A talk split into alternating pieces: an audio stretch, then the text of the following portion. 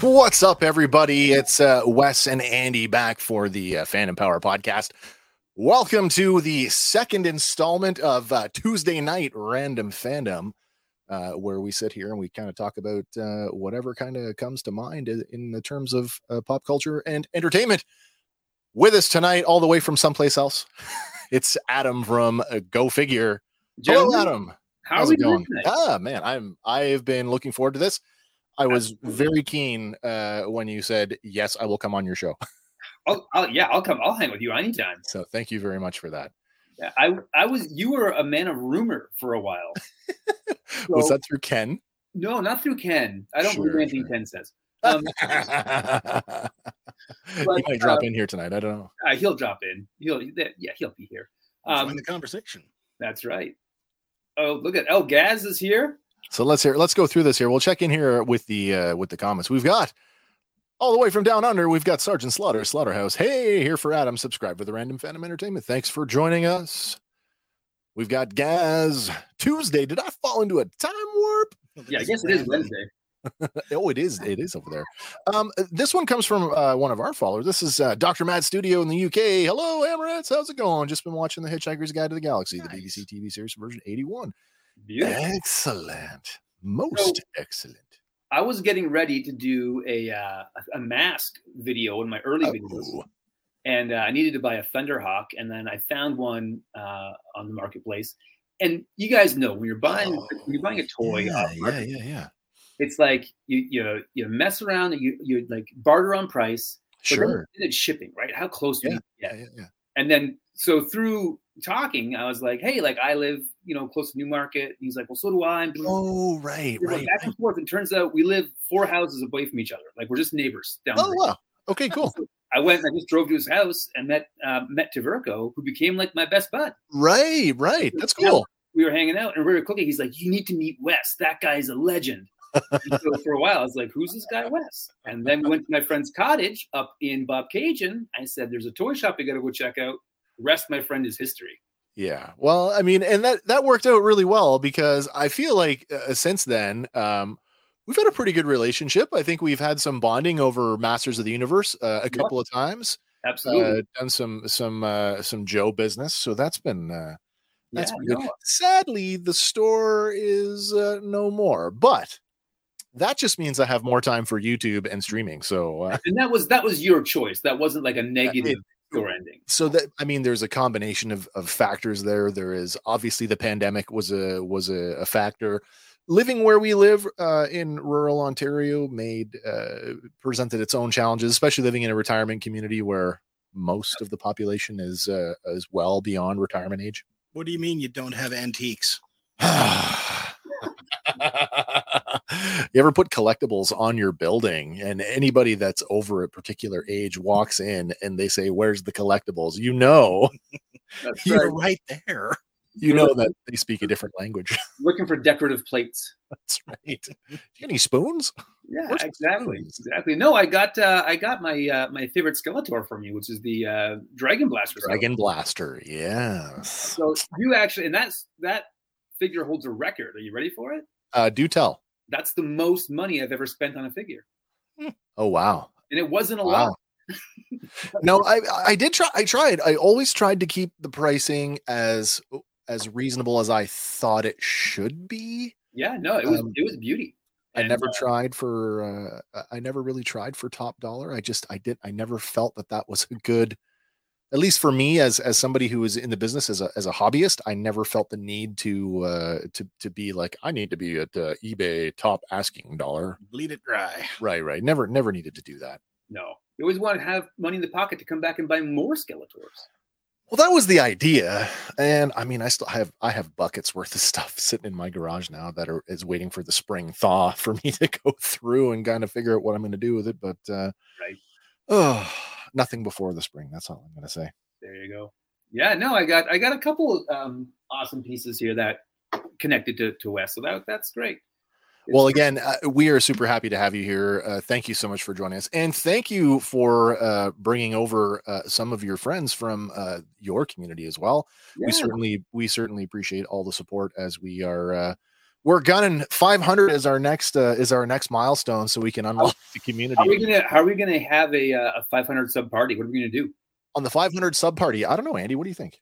Well, we did the giveaway for the 200. We did. so Uh, so we we'll do the actually giveaway again. we did a giveaway at at um at uh, a 100, but it turns out We had a stretch goal for three. we did we That's cool.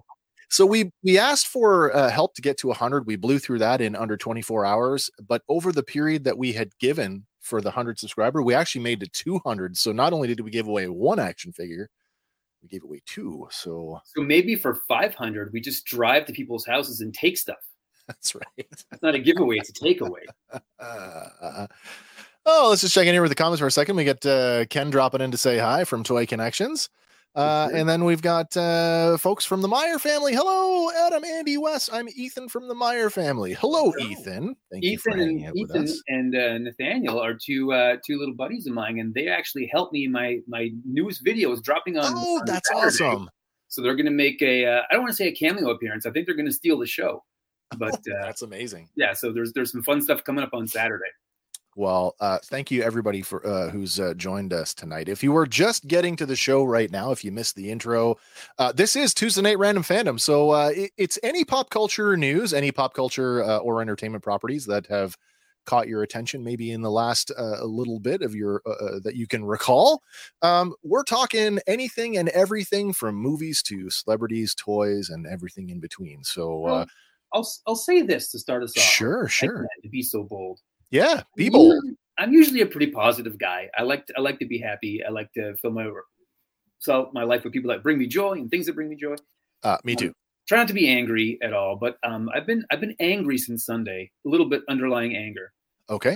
because in all the years that we've had to suffer through uh, like Bale and Pattinson and Affleck, we could have Oh, just yeah. had Michael Keaton being Batman, Uh, right? uh, I- I didn't think we were going to get to the trailer this quickly, but we're here now. Yeah, why I mean, not? let's So do it. let's, I mean, we could spend a whole show on this. In fact, we might just do that. Right. It's a it's a real teeter totter of emotion watching that trailer because you're like, one of these guys is my favorite pop culture like on screen hero in memory, right? Right. Like, so I'm a Superman guy and love Chris Reeve. Yep. But Michael Keaton's Batman was the first superhero movie I saw in a theater and was Same like here. Hmm. right? The first the toys you got for Christmas, like it's very attached to you. And to see him in the suit and not it's not like when Hogan wrestled his last match in TNA and you're like, ah, get out of the ring. Don't don't do that. it wasn't cringeworthy. It's not Flair's last match. He's just being Batman um, to like a, a great degree. And uh, so you have that, but then you also have like the Ezra Miller stuff, which it's kind of icky. And- So yeah, we just went through that today with uh with our third co-host who may or may not uh, pop in tonight. We might.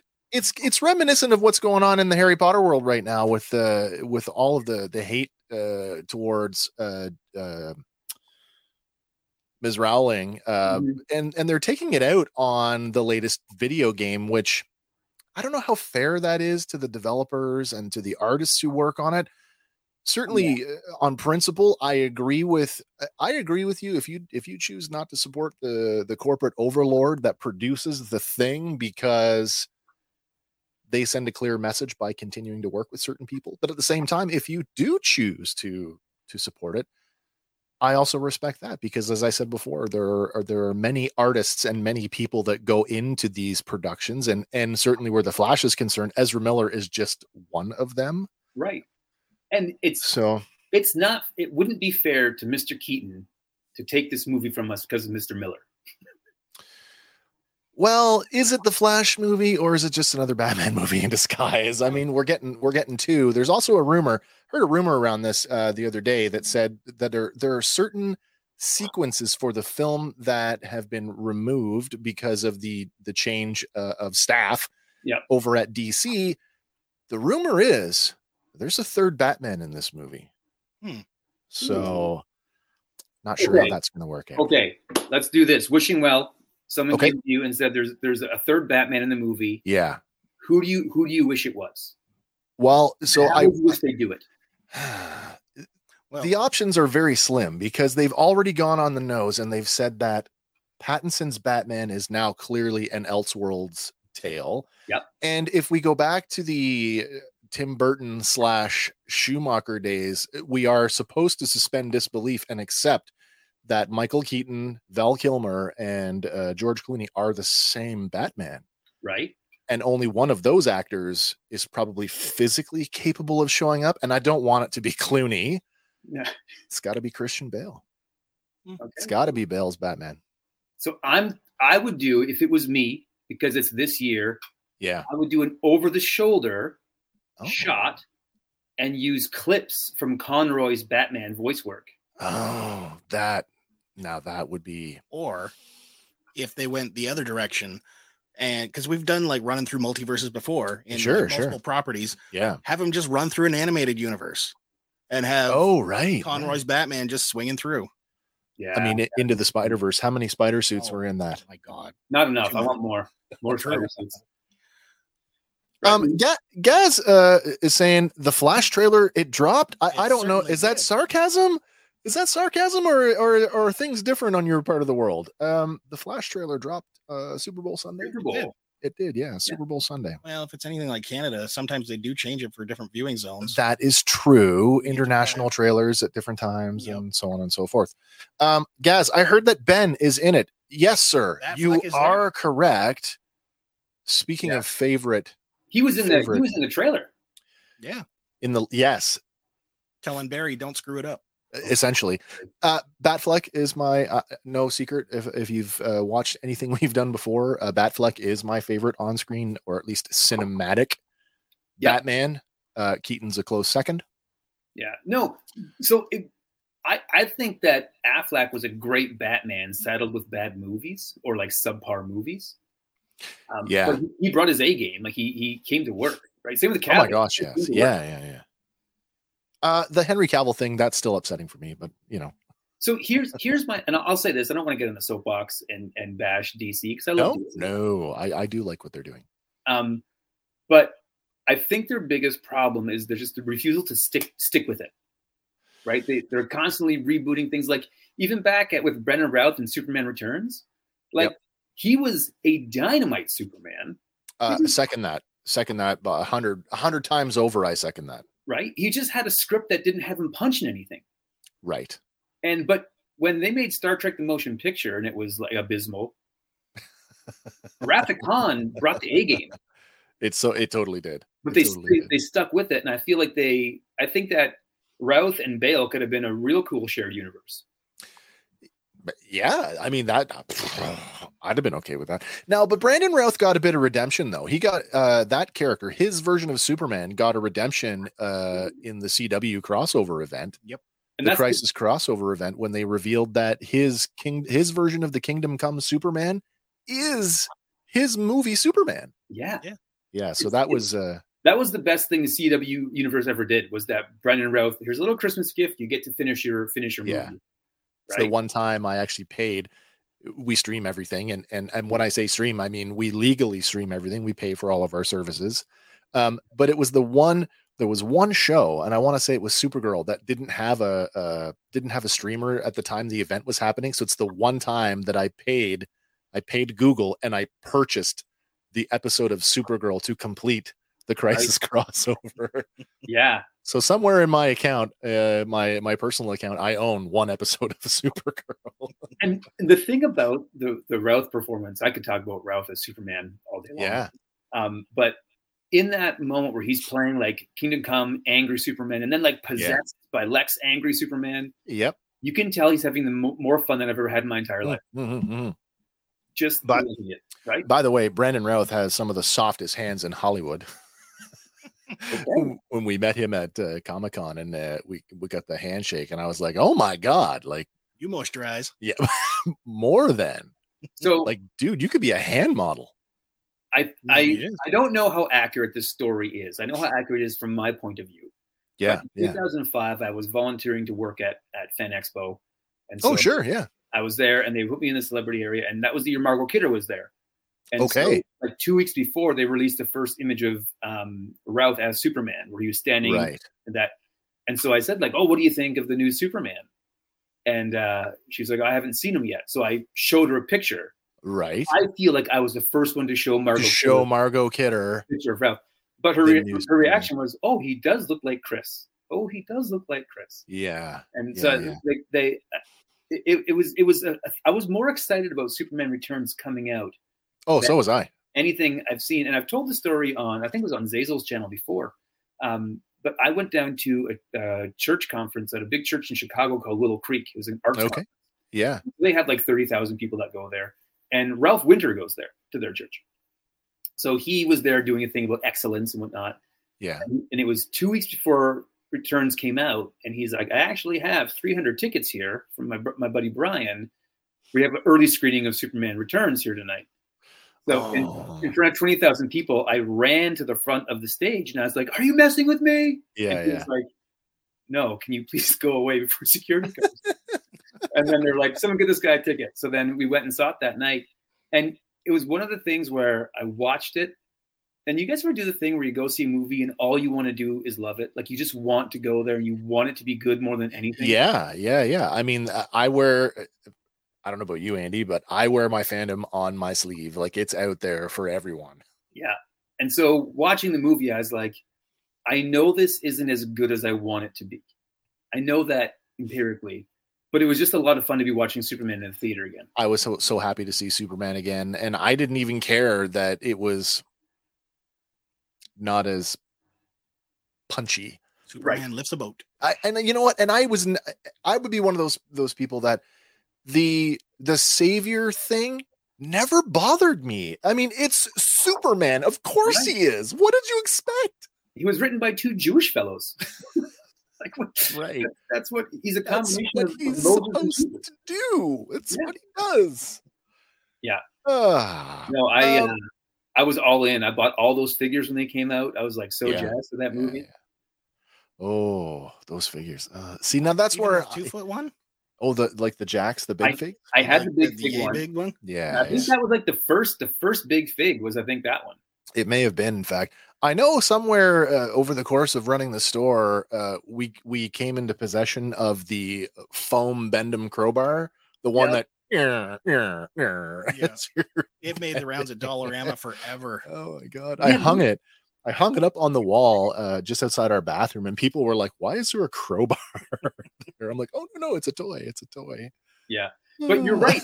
So the mo- th- they, those came out in 2006, Yeah, and then like 2018 they showed up at Dollarama.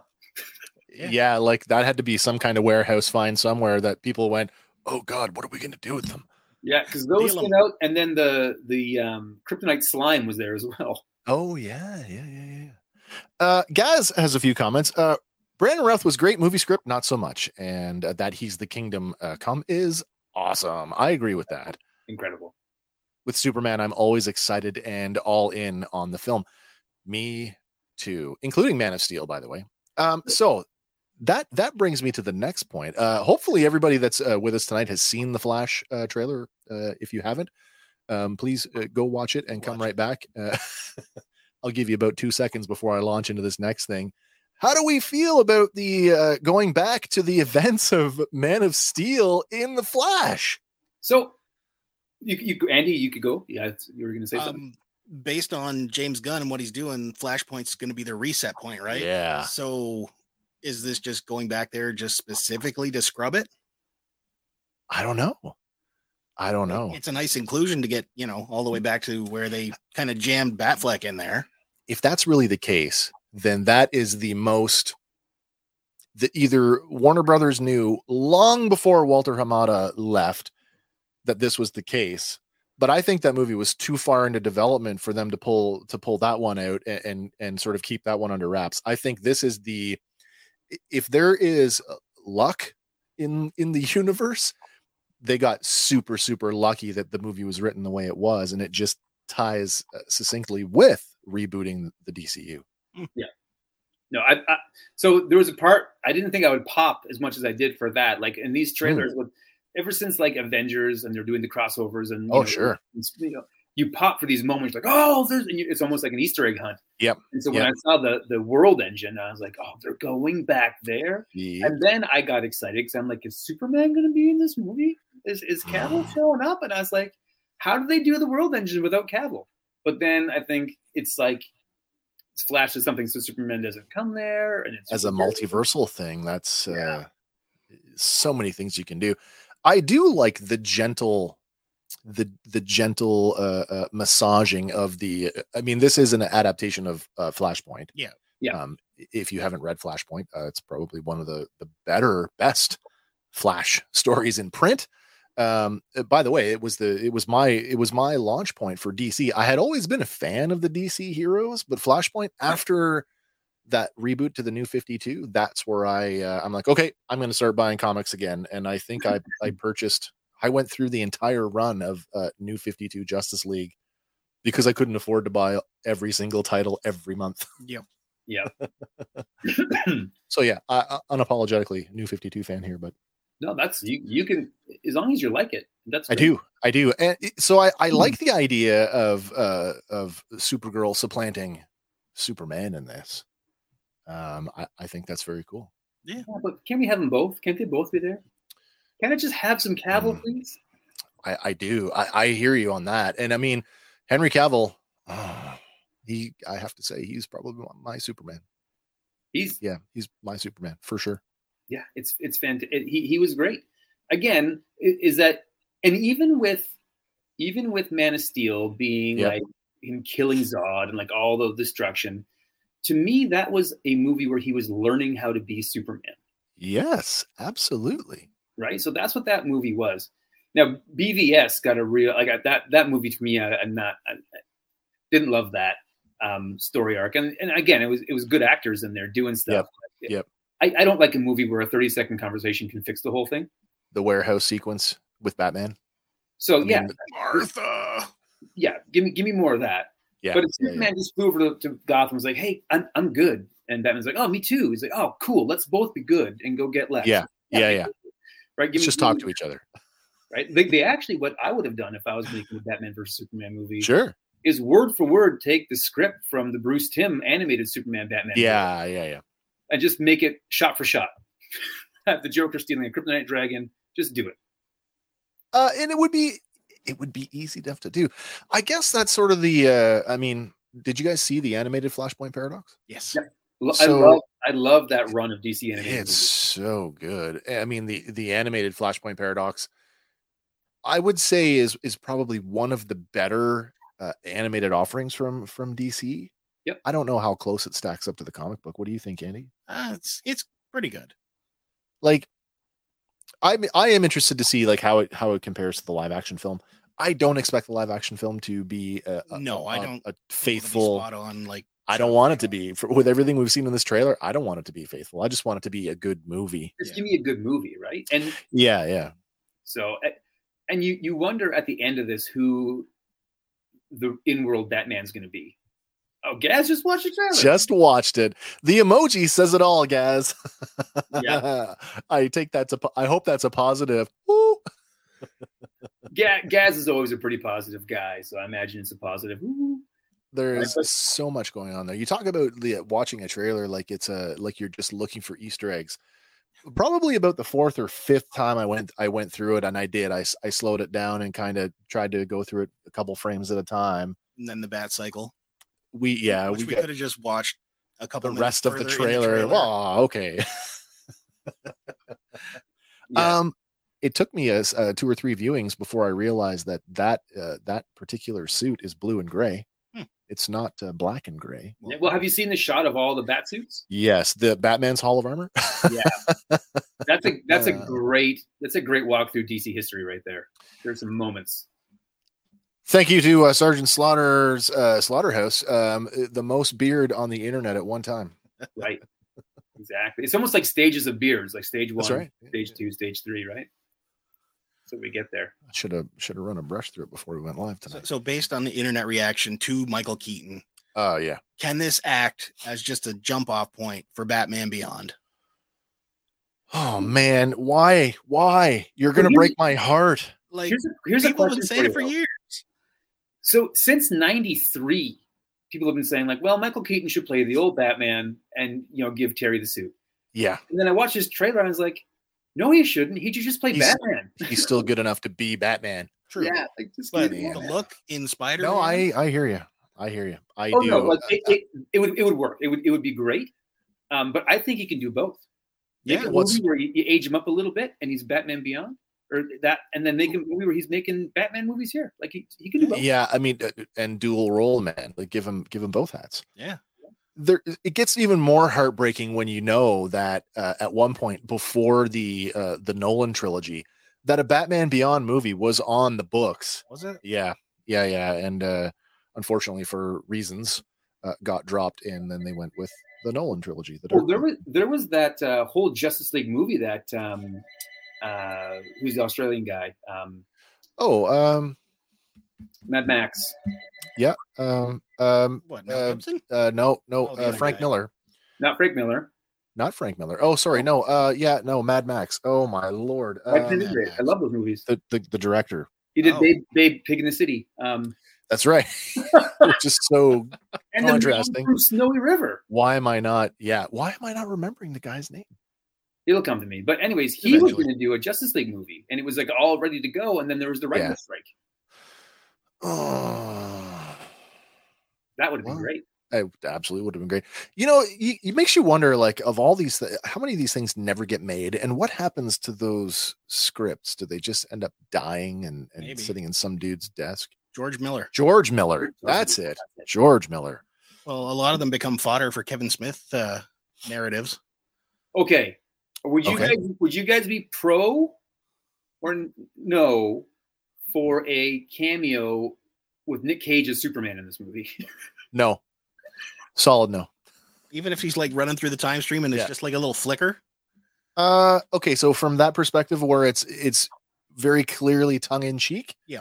Okay, okay. Just have him fly by. um if he gets a speaking part i will you know i want i will i will punch a child no i won't do that no i It'd be might amazing, though. I, I would like to see like the Judge Judy trial. like, yeah sir, sir, you punch this child, and you're like, yeah, Nick Cage is Superman. Takes a Smith, just throws it. exactly Totally gets it. nick cage showed up as superman and i got so angry i punched the nearest kid i get it He had it coming. I mean, Mr. Cage, No. your thoughts?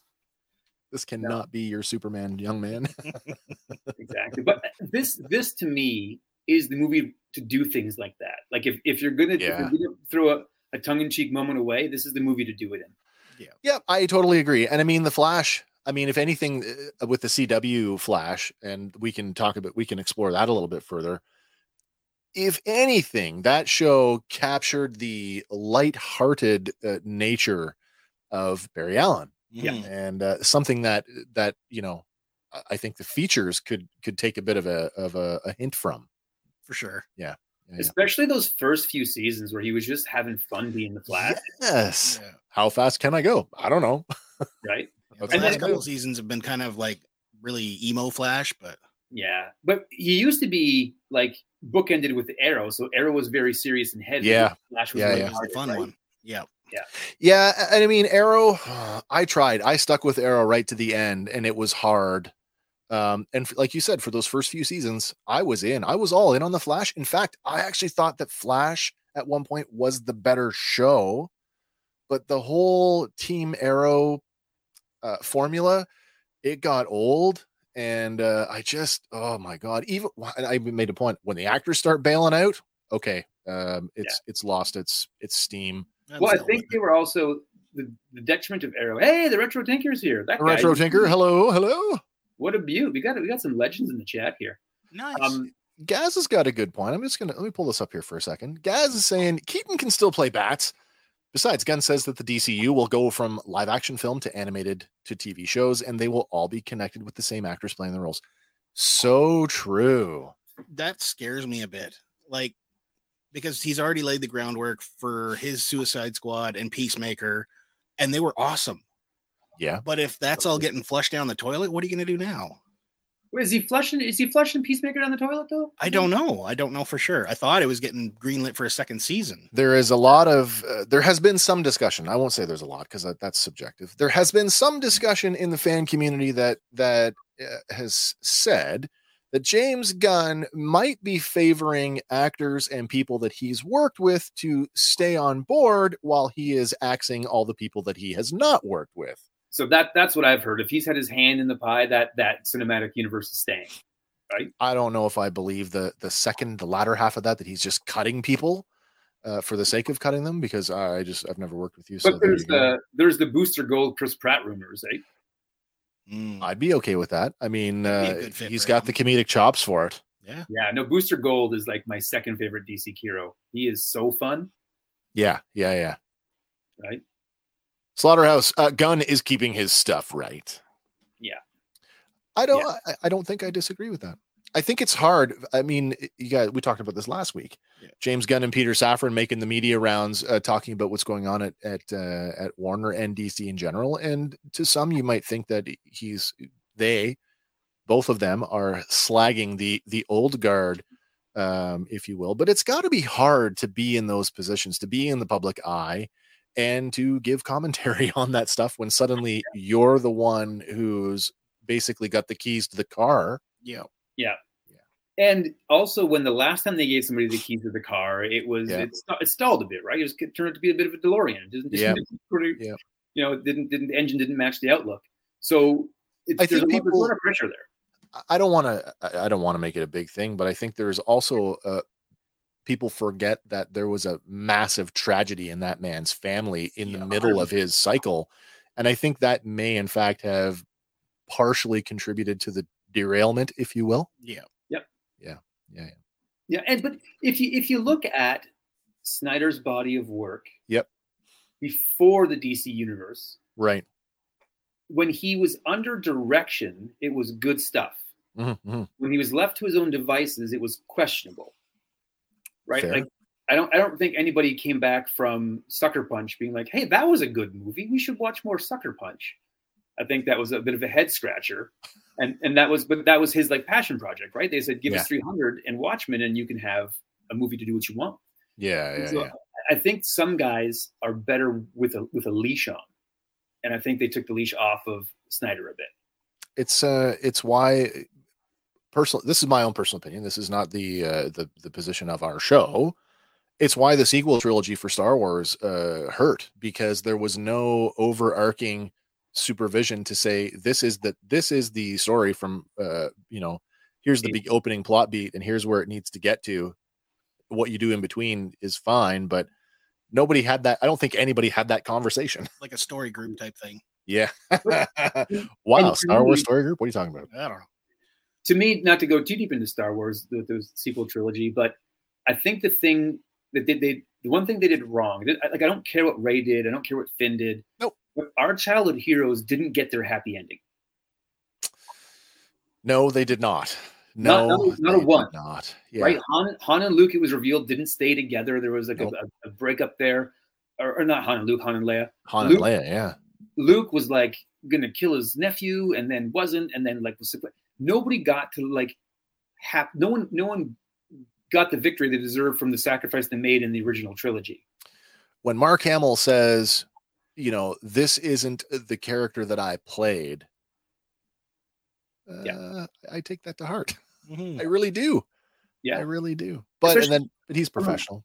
From a guy who speaks, you know, geek, right? Like he, Ah, he yeah. loves as much as us. I mean, he's got one of the best Twitter accounts going. Exactly. exactly. Um now go back to the flash, but uh, Yes. have you guys seen the uh the leaks of the of the toys that are coming out? Uh, I, all I saw was the official uh, promo image from uh, McFarlane, which just showed off the Flash figure itself. I didn't see anything else. Yeah, I So- haven't looked into it yet.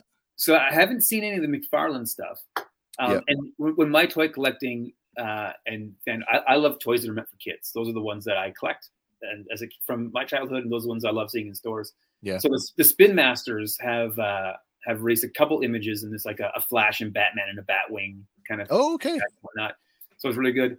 I think this, in, in a perfect world, the perfect Flashpoint toy line would be if they gave it to Hasbro and they released it under the Kenner banner, and it Mm. was just like the Batman Returns buck. yeah. Everything, yeah, yeah, that'd be cool. That'd be everything was super feedback. cool. that scale and that that five points of articulation and that look because what it would do is i'm not a modern collector i'd buy every one of those figures because it's a continuation of a line that used of to the be line. Yeah. and kids today would love it as well And collectors everywhere would still find something to complain about. Yeah.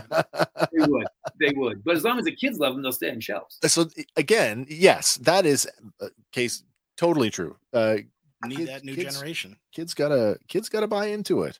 Get Yeah. into toys. Stop playing with. Oh my gosh. Okay, so the Flash, we can all agree, was um, probably the man. We had a list of of trailers that were supposed to drop during Yeah. the Super Bowl. What happened? Were they all there? I looked at the list Uh, I again don't earlier this know for week, and I sure. didn't. I don't. I don't recall seeing a lot of Guardians that. was there, and the Guardian- Fast X was there, Guardians was pretty underwhelming. and so was the Indiana Jones. Also pretty underwhelming, but I think for different reasons. Yeah. I think I'm- uh, Disney is I'm holding that nervous one about close. that. What's that? i'm nervous about indiana jones i'm nervous so Um, this is Well- gonna, this is going to sound weird, and I'll say it, but I'll say it. and I'm okay with it sounding weird. I think part of the reason that the sequel trilogy for Star Wars and even Crystal Skull yeah, kind of give you a weird feeling is I'm used to watching my Indiana Jones movies with a bit of a like a, a glaze from like 80s cinema. It's almost like the, the digital footage is too Yeah. clear Oh, I hear you. Yeah. right? And it, Yeah, it yeah. look- it's a different experience now. And we're taking old properties, putting them in this, and it's, it doesn't feel feel the same. And I feel like everything that they did in all the Indiana Jones movies, like it, it happened. If they wanted to have a, a thuggy uh, village, they Big built a time. thuggy Yeah, village, yeah. right. So those effects never age, right? If you watch one of my all time favorite movies is The Thirteenth Warrior with uh, Antonio Banderas. Mm. I was just thinking about that movie the other day. It is brilliant, and they went to like Iceland to film it. Yeah. And so all of those scenery shots and Yep. all of like the village they built, that'll never look old because it existed, True. right? Like if you look at That's Conan so the true, Barbarian, Yeah. all that stuff never ages because it looks real because it is real. Yeah. If you Yeah. watch Hollow Man, you're like, ooh, this this is rough. 'Cause it- Yeah. Well, it's hard to go back and watch early. I don't want to say early because Hollow Man wasn't that uh No. you know, wasn't that leading edge on in terms of CGI, but Right. or maybe it was at the time. I don't remember. Yeah. But uh, so speaking of George Miller, I remember the weekend that Age of Ultron came out. Yep. And Fury Road came out. They both came out in the same weekend. And so I took um, my kids to go see. No, I went with some buddies to go see Mad Max because I love those movies. Um, and it was incredible. You guys saw it. It was like you're like this. This is all they did. It. They just drove cars in the desert. And then the next Agreed. the Yeah. next day I took my kids to go see Avengers Ultron, and I was like, "Oh, it looks like a movie, uh, like a like a cutscene from a video game. Yeah. Like there, there, you you don't feel the weight that was once there." And so that's when I watched the Indiana Jones trailer. That's what I'm seeing. It's like, oh, there's there's a lack of. It's like the uncanny valley happening a little bit, and you're just going to accept it. Well, I don't mean to like I don't want to change subjects, but you want to talk about Uncanny Valley and video game cutscene. Has anybody seen the new Avatar in 3D? I, de- I definitely have. I have as well, and I'm I'm not kidding when I say that I was five minutes into the movie before I realized this is not an ad for a video game. Yeah. that's how like whoa, like it was so like I'm glad that the 3D glasses are dark because that was hard. Like I'm not saying I didn't like it. I actually did. I quite like. I actually thought it story wise was okay Yeah, visually it, it it looked it was stunning it was it's the blockbuster it was meant to be but Yeah. wow like it's a So have three hour video game cutscene have you read um, Robert Rodriguez's book on filmmaking? i have not Oh, so it's brilliant. It's uh, there's it's all about. I think it's called. It's what was it called? The turtle, the guitar case, and the bus. Those are the three things he had when he made El Mariachi. oh He's like, I right. looked around the room. I said, "What do I have? I got a guitar case. I got a turtle, pet turtle, and I got a school bus I can use. And I'll make a Yeah. movie about those things." i'll make a um, movie But so he said, you can trick the audience into thinking your movie is more vulgar than it is. So he says, if you put if you put okay, your, yeah nudity, violence, and swearing in the first 10 minutes of the movie, Yep. people will think that the entire movie is vulgar and kids will want to go Yep. see it. And he says, but you don't, but it's actually only like 10 minutes. So it, it doesn't get you the, like the, big- like an X rating or whatever it is. You can kind of get with the PG 13 or the, the, the light R. you can think- have one F bomb Right. before it becomes an R. Right. So he says, but you can trick the audience. You put it all at the front. Yeah. And so if you want, when I watch the new, new Avatar, in the first ten minutes, all this 3D stuff is coming at you, and then it slows down. Big time. Yeah, yeah, And, yeah. then, and then it slows down with the rest of the, so I was like, oh, so they wanted to pop real fast. Yep. And, And it then did. fix themselves. And they did. So I It was like, so did. yeah. So when I came home, I was like, the 3D was incredible. And then I was like, for the first 10 minutes. And Did then it you? Do you? I, I mean, so I, I'm, uh, man. When 3D movies became became the thing, what back in 2000, uh, six, seven, eight, nine, I guess. I said Avatar was the gold standard of 3D movies up to as late as uh, 2014. By the way, I stood by that, and I once again, Avatar: The Way of Water has now has now superseded that. It is now the gold standard of 3D movies. was, the, I, I agree with you with one exception. do you do the the flip test a lot when you're watching these things So I, I do. I do. Mm. i the- do lots tons like throughout the whole movie i'm doing the is it flat here is it not So there was nothing flat in that movie my wife hates 3D movies, hates them with the Yeah. passion. So I take a second set of glasses, okay and pop out a second lens, and then give her two right lenses. So she puts glasses on and make it 2D.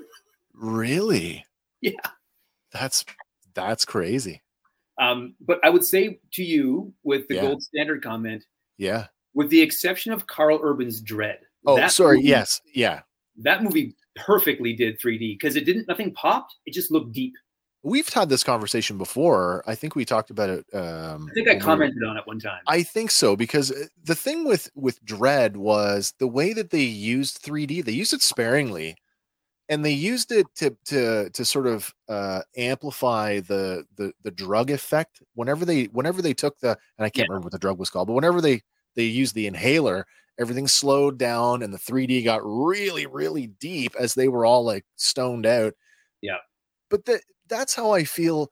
3D for me needs to occupy the same space that a film score does. It needs to be part of the storytelling and not just in your Distracting. face.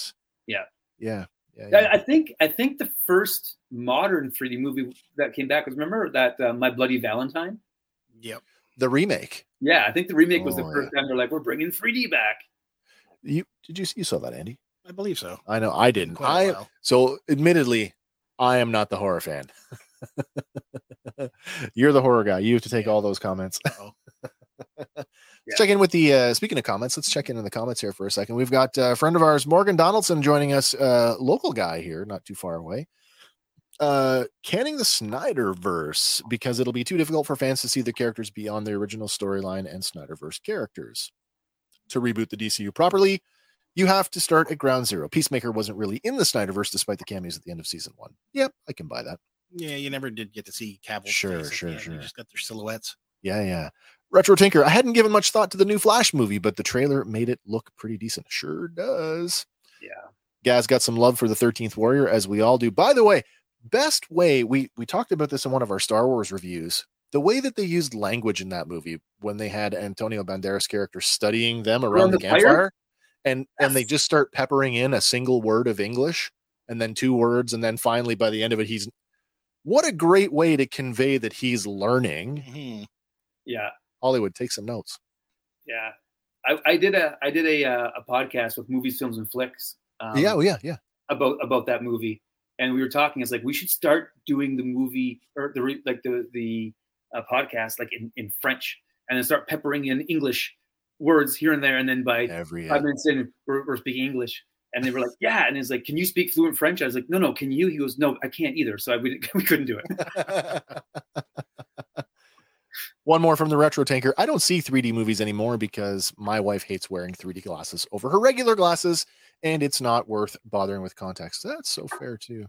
But do you remember, like, around 2012 when like the 3D really hit its stride? You couldn't Yeah. see a movie in 2D; everything was 3D. Everything Yeah. was It 3D. was like Kate and Leopold in 3D. Like, I stopped paying attention. I shouldn't say I stopped.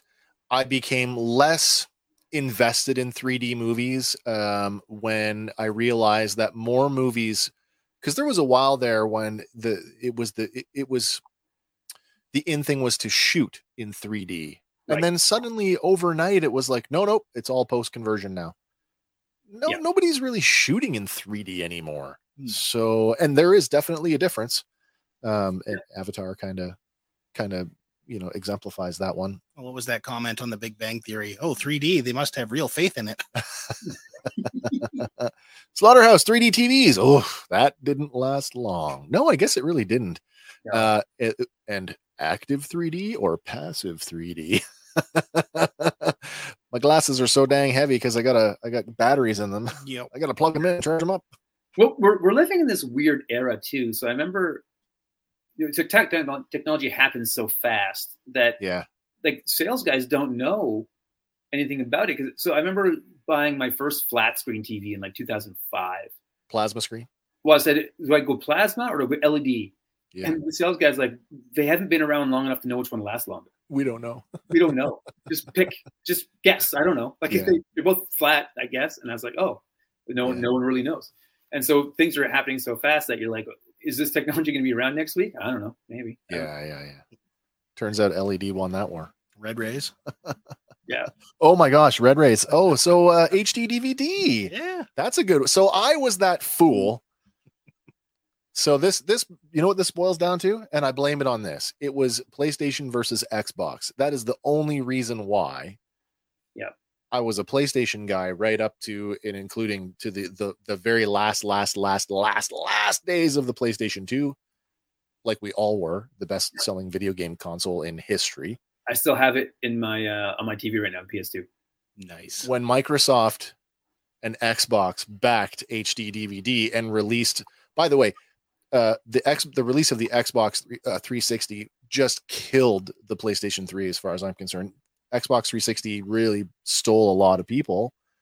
They made a peripheral for the uh, 360, the HD DVD player. I totally bought that thing, and I think HD DVDs may may have got 12 more months after I bought the thing, and it was it was dead in the water. Yeah. and then Remember how PS3. tempting it was though when Yeah. TV was gone, like you knew it was over. Yeah. You go to- you go to like Giant Tiger. They're and they- two bucks. They're two bucks. And They're you're like two "Oh, bucks. I don't like oof, Troy on HD DVD for two dollars. I maybe I'll buy an HD DVD player. Good point here. Uh, at one point, it was cheaper to buy a PlayStation than it was to buy a Blu-ray player. Yeah. you know that's legitimately how I convinced my uh, my first wife. We were still on VHS at the time, and I'm like, "Hey, there's this thing coming out. It's the PlayStation Two. It's kind of like the PlayStation, but it'll play." Uh, Movie. oh, sorry, the PlayStation Three was would Yeah, Did the PlayStation PS2 two- It did had it the play DVD. Blu-rays? Did it play Blu-rays? It No, it played DVDs. No, you you are correct. Yeah, You got the You are remote correct. conversion kit. that's how I that's how I convinced my wife to uh let's let's swap formats and go to this DVD thing, whatever that's going to be. I remember like the internal struggle of switching to DVD because like it's everybody now is a movie guy, right? You talk to anybody, they're like, oh, I Yeah. love movies. And they start Yeah. yeah. I had a, like in high school a crazy VHS collection, like 500 VHS tapes in my bedroom. Just like I would just buy tapes all the time. All my extra money went to buying VHS tapes. I just I wanted to see every movie all the time. Like I just that, that's that's the life I wanted to live. And so then I remember moving into my first apartment when I first got married and having just this wall of VHS and looking at it and being like, I think I need to go DVD. Like I think DVD. is- Storage alone. Look at how Well, much it's space just I'm like- going to save.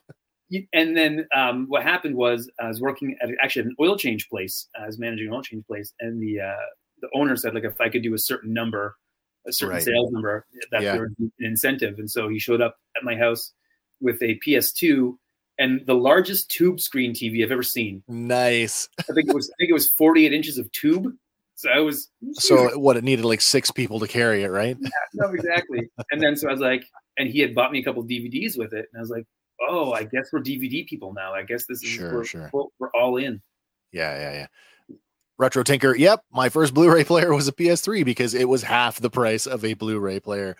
And the PS3 was a pretty decent Blu-ray machine. Like, it, Yeah, it it really was. Uh I think I still I think I still have one out there. I still have. I still play mine. Man, do you I know. guys do you guys remember the first DVD you bought? Because when they were I coming do. out, they were, they were few and far between. I right? do. Yes, I do. I do. Okay, My- so oh, it's sorry. No, I really- don't. I can remember my first Blu-ray. I cannot remember my first DVD. I can remember my first CD too. I definitely don't remember that. Alice Cooper's greatest hits. My first my Nice. first CD was was Green Day Insomniac. Nice. Oh, not not Dookie, the follow up. But um, So we got we got the, the DVD player, and I Yeah. ran out and said, "I want to get DVDs now." But it was they were few, they weren't everywhere. It was like select movies were on DVD. It was not. So I Yeah. bought the Christopher Reeve Superman movie. Yep. And Dude, Where's My Car? Those were the ones I picked. Uh, uh, first, uh, first Blu-ray for me because that's the only one I can remember. Believe it or not, was uh, just a crappy old uh, first release of Top Gun. there is no crappy version of Top Gun. I, it was it was a plain Jane. It was as plain Jane Blu-ray as you could get. No special features, no special packaging, no remastering. That just here's the here's the VHS transfer. Uh, you know, maybe they cleaned the negative and, and reprinted it, but it was Those- it was nothing to Those write home early about. Warner Brothers DVDs in the cardboard case, Yeah, those were a lot of just like straight VHS transfers. Like it Yeah. wasn't a whole lot better to get that DVD. Yeah. I'll tell you though. Now that we're talking about that, uh, talk about cheap cheap Blu-rays. Uh, the the first release Blu-ray release of of um, Die Hard might be one of the best audio and video transfers of all time. And It was so it was the best eight dollar Blu-ray I ever bought. uh, Zazel just said in the, the chat, remember DVD Easter eggs? He misses Yes. those. Oh my days. gosh! Uh, hold on, where is it? Here we go. Menus to try and find DVD them. Easter eggs. Yes. Yeah. Yeah. Yeah. Remember that there was a National Treasure DVD that came out, and there was so many puzzles you had to figure out. You could unlock different things. It was it. Was, I, I played it for like an hour, like trying to find all the different puzzles for National Treasure. Zazel says Castaway was my first uh, DVD, I think. Good film. National Born or uh, Natural Born Uh, Killers was mine. Life Oh. Force, first DVD, Life Force. That's, That's a a deep bold cut. first DVD choice. That there, is a deep cut. yeah. Wow. Uh, So what was the first? Okay, here's here's here's a question for you. We're going just we're talking about old mediums now. That's what we're, that's what we're doing. eh, why not? We can talk about whatever we want. It's our What show. was the first DVD feature or advantage that blew your mind going from VHS to DVD? Uh, I don't have to rewind it. Okay, It was the same. It was the same reason why, like for me, it was the it was the logical thing to do. I hated. You know how many cassette tapes I wore out trying to get to the song I wanted to listen to. Yep. Same thing with with VHS. I don't want to rewind the darn thing. It's just, yeah, call me lazy, but like, if I want, and now considering what I do, you know, uh, hobby wise, instantly being able to access a particular scene in a film, uh, that's worth its weight in gold to me. Mhm. Yeah. Yeah. I think mine was uh, the inclusion of all the extra features. Like Right. sometimes you get a documentary or you'd get a bunch of trailers. And I remember you'd put it in and be like, okay, we're not done yet. We got to go through all the extras. Yeah, right? yeah, yeah, yeah. I I'm that type. Mm. When I was still buying physical media, I typically would go for the extra special director's cut or stuff that had like cool packaging. Like I I regret not getting the Nakatomi Tower edition of of Die Hard to get the the the actual building replica. Huh. But you know, like I bought uh, for Man of Steel, I bought the I bought the Steel book version because it came with the uh, the Superman uh, the Shield a, a can box, which I quite Yeah. liked. I still remember going into Music World when they were like still new. Music And- World. Yeah, there was a Oof. copy of The Rock, Yeah. with Nick Cage Yeah. and Sean Connery, and it was going for eighty-five dollars. Oh, wow. Uh, That's my, that's my favorite James Bond movie. There's a whole fan theory on why it is a James Bond movie, and it's quite Yeah. interesting. So my what blew my mind on DVD was so growing up, I loved Mad Max, and it was always on TBS. So I, Yeah. record- I, had, I had like a TBS recorded version of it. I'd watch it, watch it, watch it. With in the high commercials. school with commercials. I can like distinctly remember like 1993 Popeye's chicken commercials because of t- watching Mad Max over and over again. Yeah, yeah, yeah. Um, but then I bought a VHS copy of it in high school, and I was like, "This is it." And then when the DVD came out, it was one of the first DVDs I got. But you'd put it in, and it would play the overdubbed American accents that we're used to. But if you flipped it Oh, over, wow. it played the Australian original accent. Oh, really? Yeah, because they overdubbed it for North America. And then I was like, Funny, this I is don't like even a know if whole- I knew that. Yeah, it's like a whole new movie. I'm like, listen, listen to these guys talking with their Aussie Interesting. accents. 'Cause- You, you like, knew- did they did they actually dub like actual like like we're gonna VO the thing with different actors? I think some were different actors. I know Mel Gibson did his without the accent. You did, eh? Okay. Yeah, but, but yeah, if you watch it on the original North American release, it just sounds like an American film. That's and crazy. then so but it, it was it was then that I was like, oh, all of a sudden Yeah. the steering wheel's on the wrong side makes sense. and why is it that Europeans can do North Americans, but North Americans cannot do Europeans? I don't know. Don't Doesn't- know. doesn't make It's any sense to me. awful. So awful. Uh, there's a lot of uh, we got a lot of fr- uh, retro tinker director's commentary. That's actually coming up quite a bit. Um, Zazel also says uh, director's commentary. Uh, yeah, I mean, do you guys have a favorite director's commentary? Is there is there a film that stands out for you? Best director's commentary. Yeah, Thank you. hundred percent. Yeah. yeah. So you want to go first, Adam? the Roadhouse director's commentary Roadhouse. is amazing. Yeah. because nobody from the movie was willing to do it. So wait, who who did they get? Kevin Smith and Scott Mosier. Nice. oh no, I gotta go and find that. So I gotta find that. Kevin Smith made a joke about Roadhouse. And he's like, yeah, Sure, sure. So then they just called him like, hey, you're a fan of Roadhouse. Do you want to come do the commentary? So Roadhouse. then- I can't help it. I have to. So then sorry. it's just Kevin Smith and Scott Mosier for two hours Sure. making Chuck Norris jokes about Dalton. Oh, And Uh, anytime, I'm gonna have to go anytime there's find a that. beer joke, they say mullet. And it's like, what's underneath Dalton's mullet? Another fist. Like, so- Um, like, another it's fish. just two hours of that. It's fantastic. Nice. Uh, oh my gosh. And I I'm a huge Roadhouse fan. I mean, Oh, I yeah. there's nothing about that movie that I don't like. I I love the overacting. I love how cornball. I love everything about that movie. Polar bear Watching it though, fell the on me. sex scene, she Yeah. seems really Yeah, yeah. uncomfortable. Well, there is yeah, it was it was a rock wall that they were leaning up True. against. So I don't think Oh, here's a good one. Um, Andy, we're going to get to you here in a second. Zazel says Sean Austin leaves partway through the Goonies commentary because he got the call for Lord of the Rings. Could be true.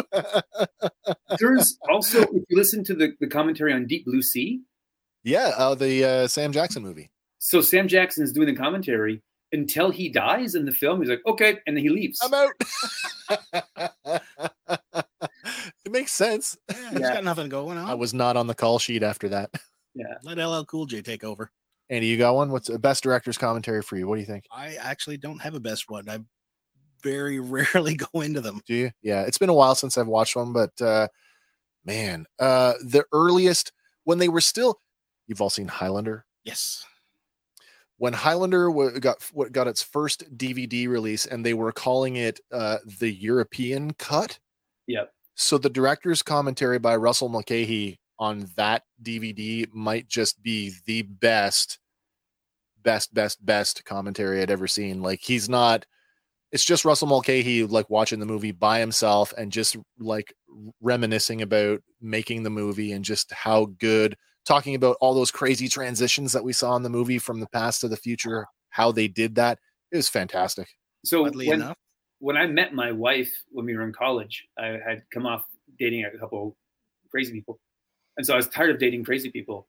So my friends Ooh, were I like, think "Hey, we all are there's at one this, point. there's this girl you should meet," and so I gave her Army of Darkness and The Highlander. Oh, Hey, nice. I said, Watch these. Yeah. If, you, if you get it, we'll chat. And so then those those are our most romantic movies. Those two. That's so awesome.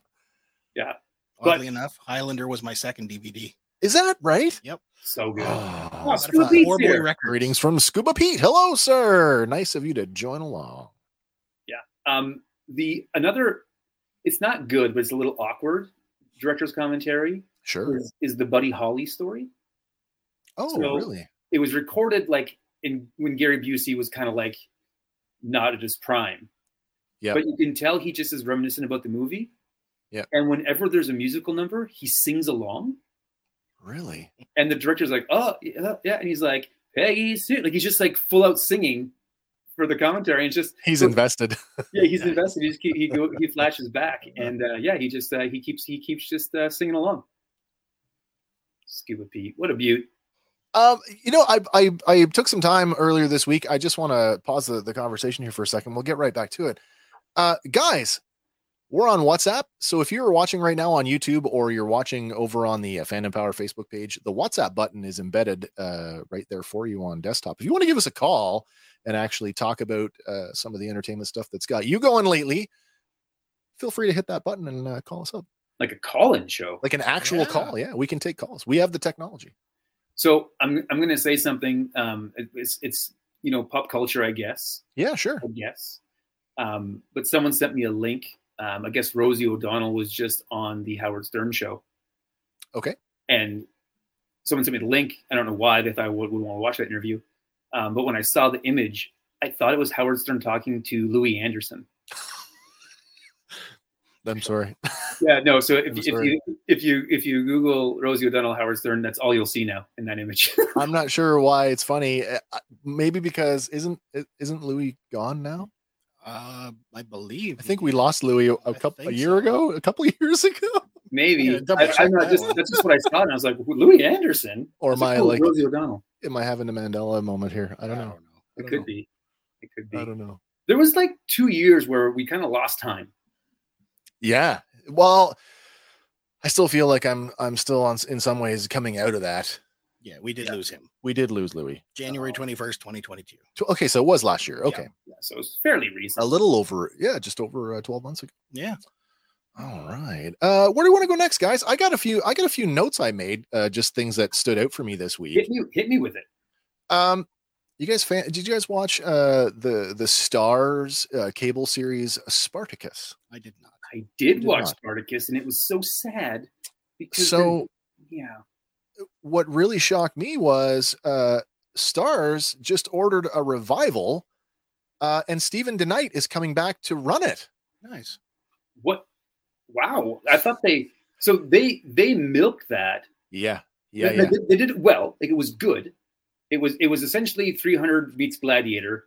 and Big then threw on time, TV. That's what it was. big time. Yeah, Um, but it was good. But they really milked it because they did season one, and then unfortunately we we, lost an Spartacus. actor. Yeah, and that was that was heartbreaking because he was really good, Andy Whitfield. Andy Whitfield. So then they Yeah. made a prequel for season two because they're like, we want- uh, um, uh, Sands of Sands of something. wasn't it Blood, Blood and Sand? Blood, blood and sand, where we introduced uh, Gannicus. Danicus, right? Yeah, And Gannicus. so they, they pivoted. They're like, we can't tell the Spartacus story anymore, so we're going to go right, pre-Spartacus. right, right. And then they went back to the Spartacus with a new actor who did a, who did a great job, Liam McIntyre, Liam McIntyre. who I think uh, the the few things I've seen him in after Spartacus, I mean, there's a guy that could have been, could have been if he just had the right yeah, the right writing. vehicle. and the right push. Yeah, Yeah. good actor. I, I Well- mean, hats off to him for picking up for picking up the Spartacus role and carrying that torch to the end and doing it well.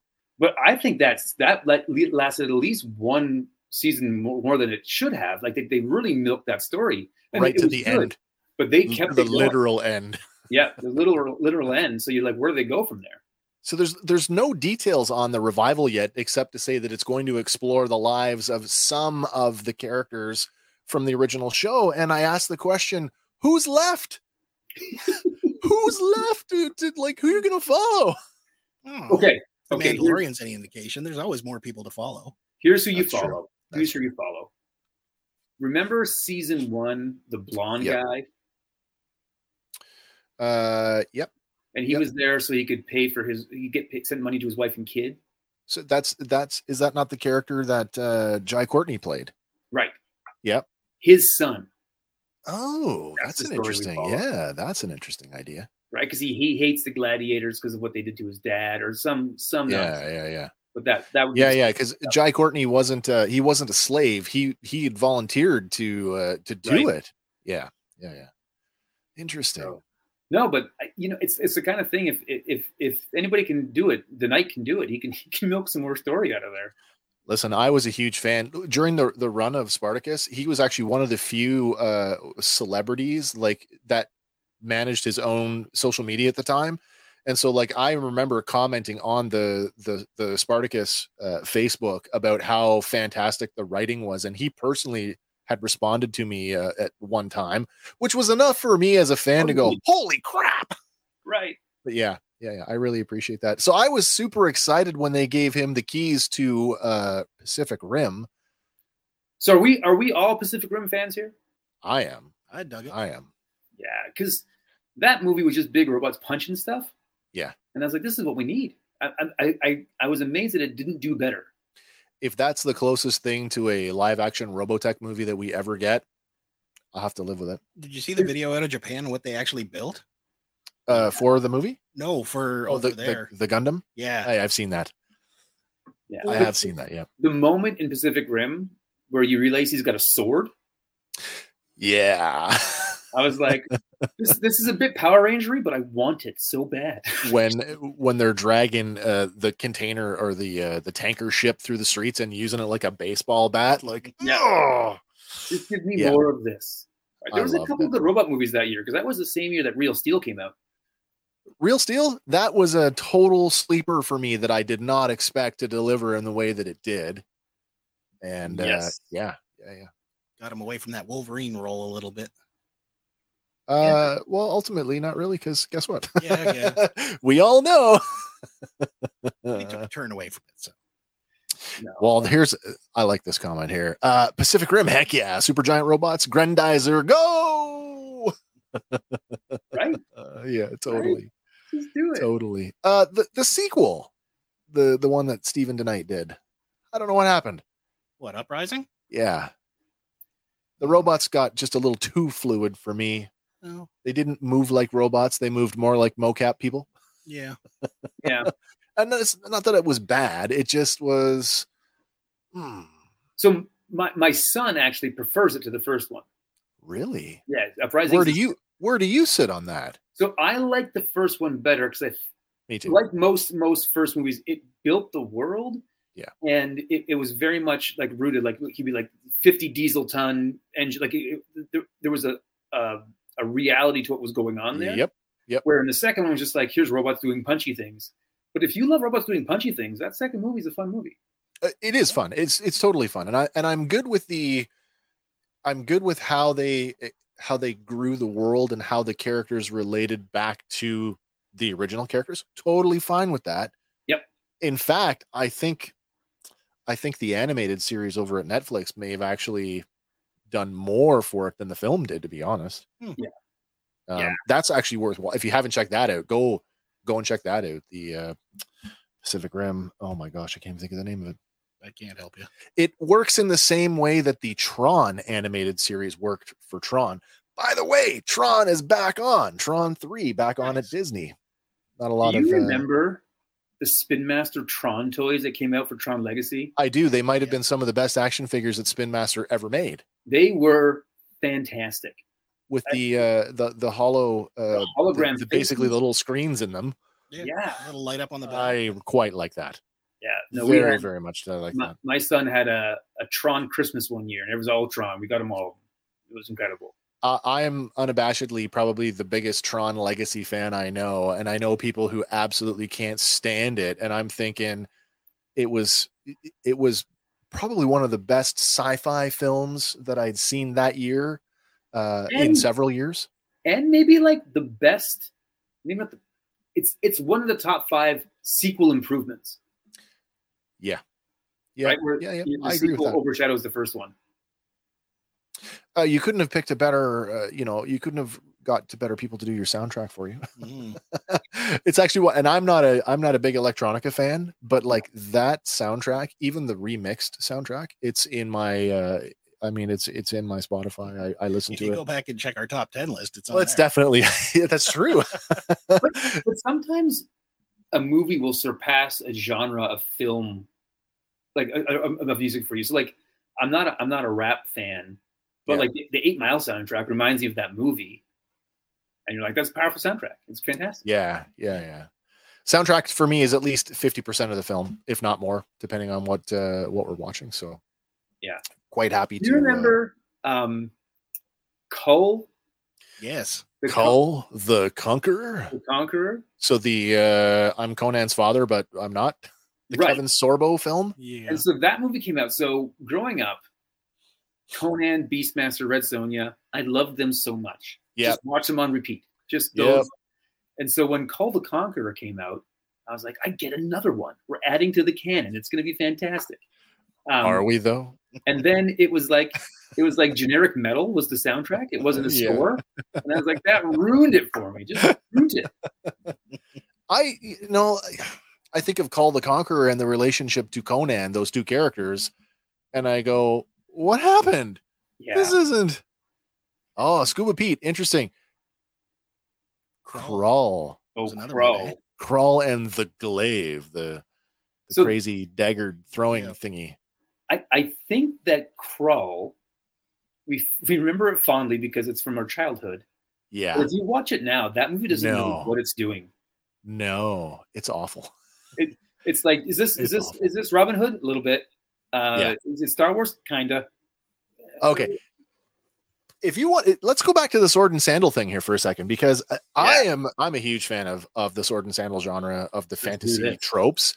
Um, long before Lord of the Rings, Troy. no, no, no, no, no, no, long before Conan. Well, maybe not long before Conan. In and around that same time, it's it definitely falls into B movie territory. Um, um, Hawk the Slayer. So there was- Can't remember that one. There was Hawk the Slayer and there was Hawk the Slayer. Ator the Fighting Eagle.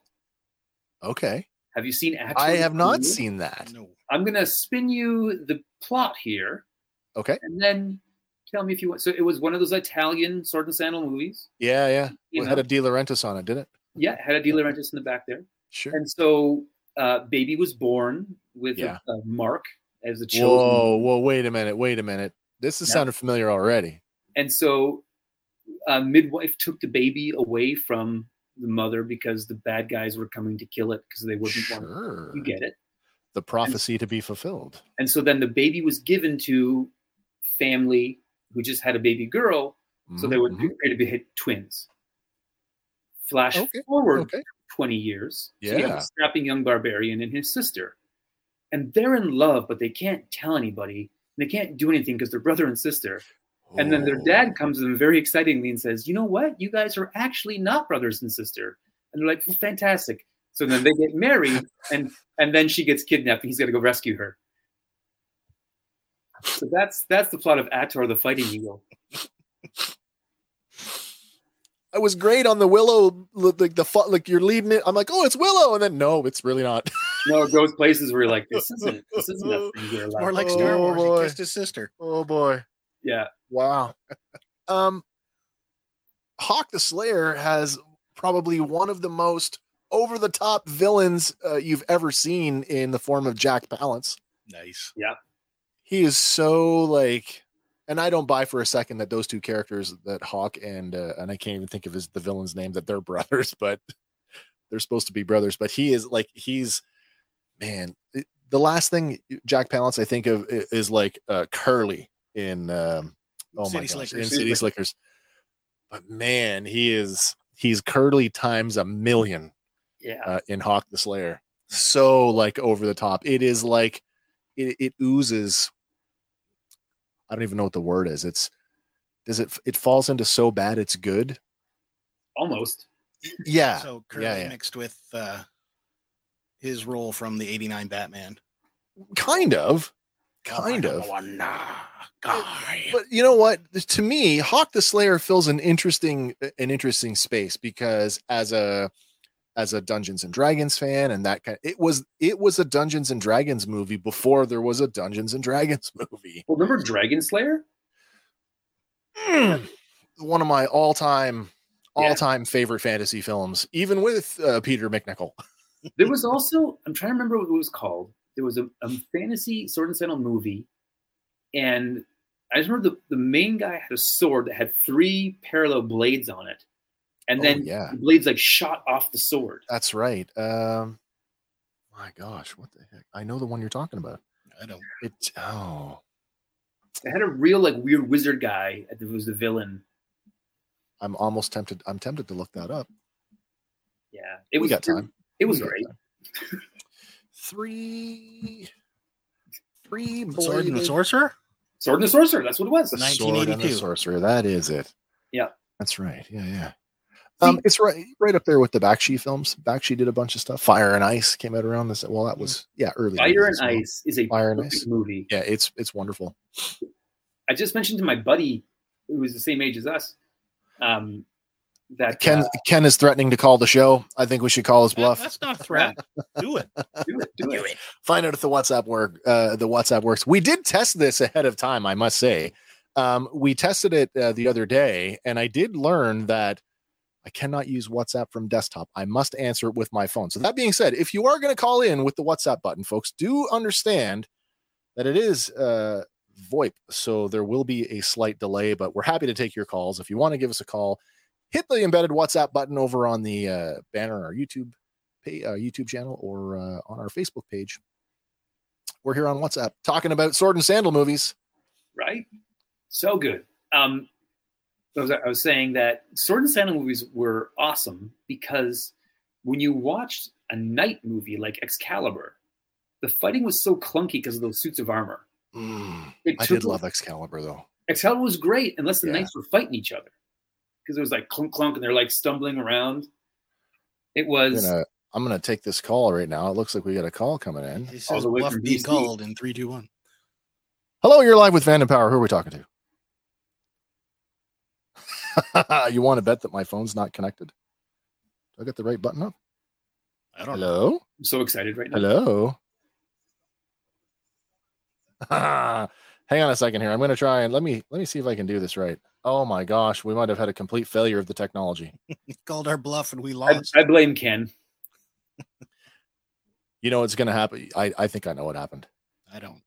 I think it's the communication uh, protocol between the phone and my mixer uh, that one got turned off and not the other. So they are not communicating at the moment. Boo. That's awful. Well, I apologize for that blunder. That's all right. Now, while you're doing that, I will segue from Excalibur was great, but the best movie about a knight. Yeah. Is a little film called Lady Hawk. Oh, Lady Hawk's so good. If I hold the phone up to the microphone, you might be able. Let's see who who are we talking to? Hi, hi, is this Domino's Pizza? It sure is.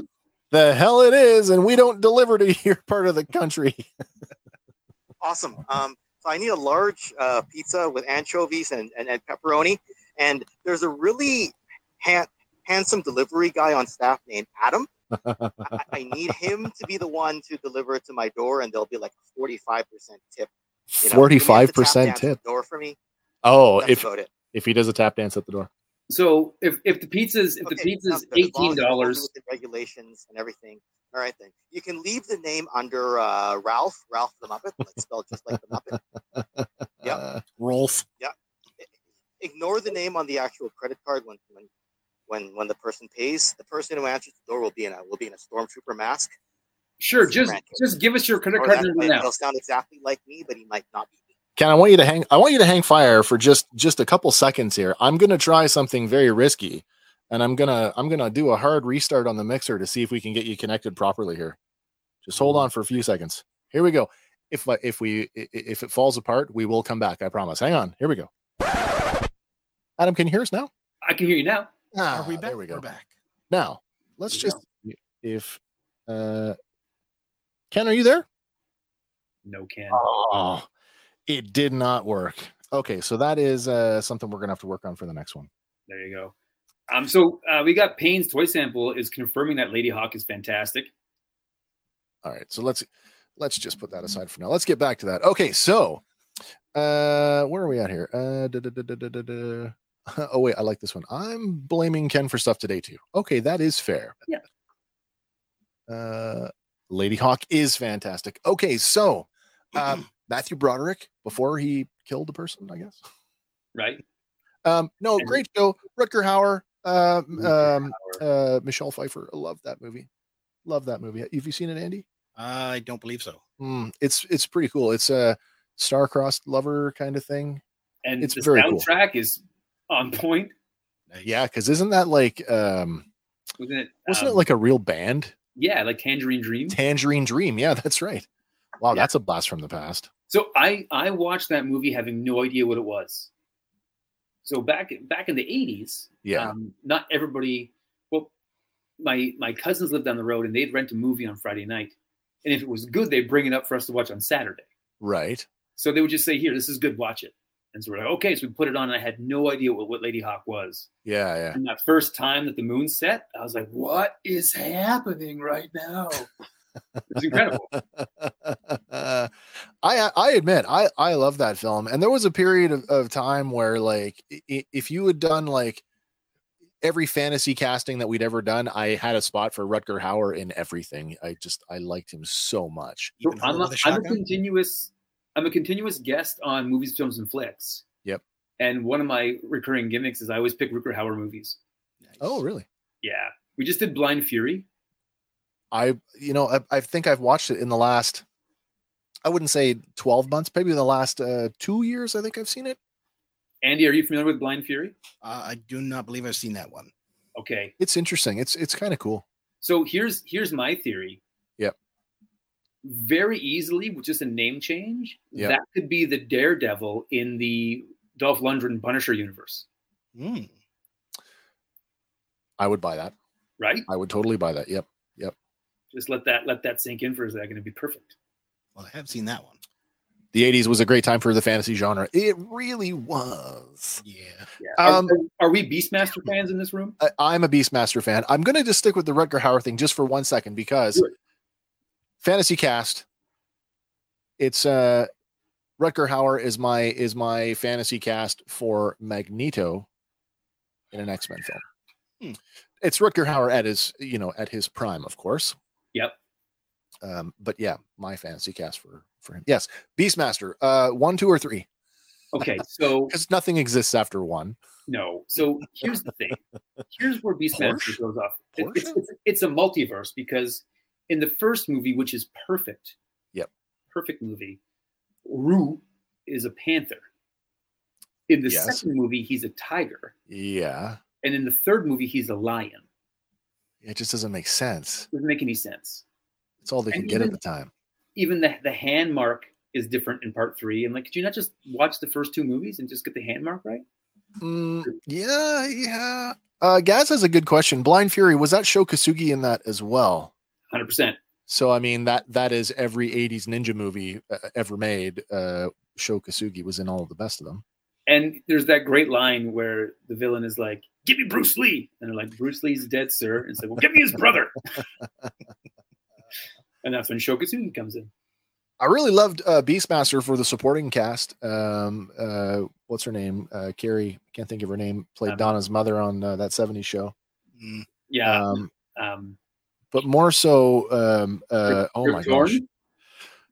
Rip Torn with his crazy prosthetic nose, um, who obviously went on to play uh, uh, the the head of the Men in Black. Yep. Yep. Um, oh my God, JJ's dad, Yeah, I was gonna say the dad from Good such Times. a fantastic. He's so good in that movie. Like, Everybody, he didn't- even, even the kid, and usually kid actors in fantasy movies seem out of place. That kid was perfect. no, he was good.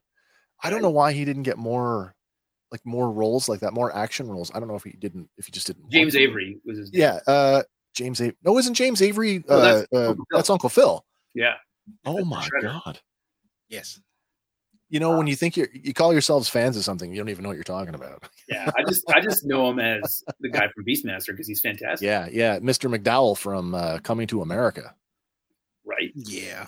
Yeah, But th- uh, there's something about the pacing of the Beastmaster where it's like it's go, go, go, go. There's no like long rest. But you just like it's, it's yeah, there really isn't a whole lot of uh, um, i- i- in Waiting. in the D and D terminology. There's no resting per se. no. You know, And it's, but it's a it, it again the, the practical effects that don't don't age. So like the ring with the eye in it doesn't age. no, no, it's good. It's good, right? It's You watch good, it today, yeah. you're like it's it's real, it's there. All right, I got another. Uh, I- I got another point I want to bring up. This one is a little more. Uh, another Yes, it's one not is up for it. It's, it's John Amos. John Amos. That is right. Yes, thank you for that. Yeah. there it is. So I Um, used to, as a kid, sorry to cut you off, get right no, back. you to go that. go for it. I would take Skeletor's belt off of him. Yep.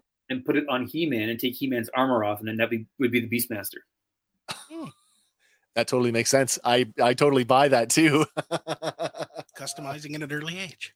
Uh, Exactly. yeah, absolutely.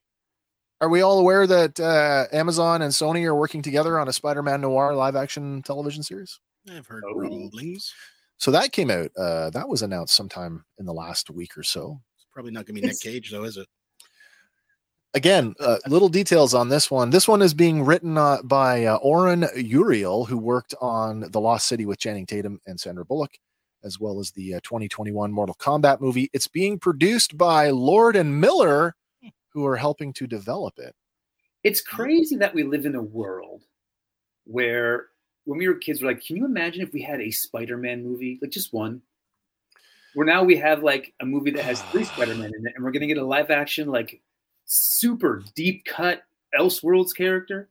I watched all those uh, again, going back to like Superstation TBS, who showed all the weird stuff, Yeah. all those those made for TV Spider-Man movies. Yeah. uh, I, I watched all of those, you know, and it, it was it's crazy awesome watching this.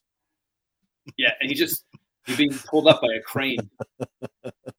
Uh, It was so. There's another thing though, and I, my kids will never understand this.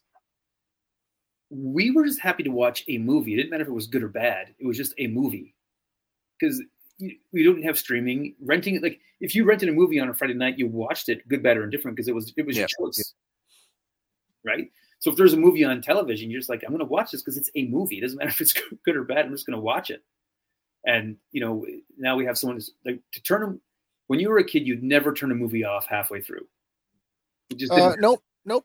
I'm go. I'm getting through it no matter what. There's only one that I couldn't get through. It was Nacho Libre. Nacho Libre Nacho. Normally I love Jack Black, but I just could not get couldn't get through it. Eh? Interesting. that is the smartest dumb movie in the world. To me, Nacho Libre is like gold standard for comedy. Nacho. Ooh. Yeah, no, my, I- I'd say in my household that's the most quoted movie of all. I think as as uh, as fans become more uh, as film fans become more sophisticated, if that's the right word, or as we become more critical, uh, therein lies the issue: is that we are we are maybe too critical of the entertainment we are watching, and maybe lose lose sight of that. This is entertainment. We want to be entertained. Do you not want to suspend your disbelief? Do you not want to be immersed in the thing that you are consuming for sure. Yeah. it hurts to it hurts the property if you throw the if you continuously throw the the reality lens on top of it and try to to analyze it it's why we it's why we i- in a very self-deprecating way every time we we harp on something in any of the star wars stuff that we review i always i'm the first one to come back with space wizards and laser swords right like because that's ultimately what it is Yeah. Yeah. and it's supposed to be entertaining. Well, like professional wrestling exists because adults say, I want to be entertained. Yep. Yeah. Right. And again, you put that reality glasses on, you're like, oh, it's just it's just men in tights pretending to fight. Scuba Pete's got a great, uh, great comment here, and this brings back some nostalgia for me. Getting to rent a VHS now, not just renting the tape, renting a VCR because you didn't own one. Yeah.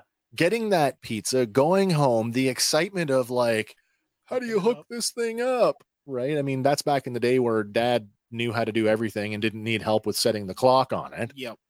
Right. And uh, yeah, no, I love that. Yeah. I I remember that like Scuba reading that that that message from Scuba Pete. It was like we I remember distinctly going to the Nipigon Cafe, ordering a pizza, Yeah.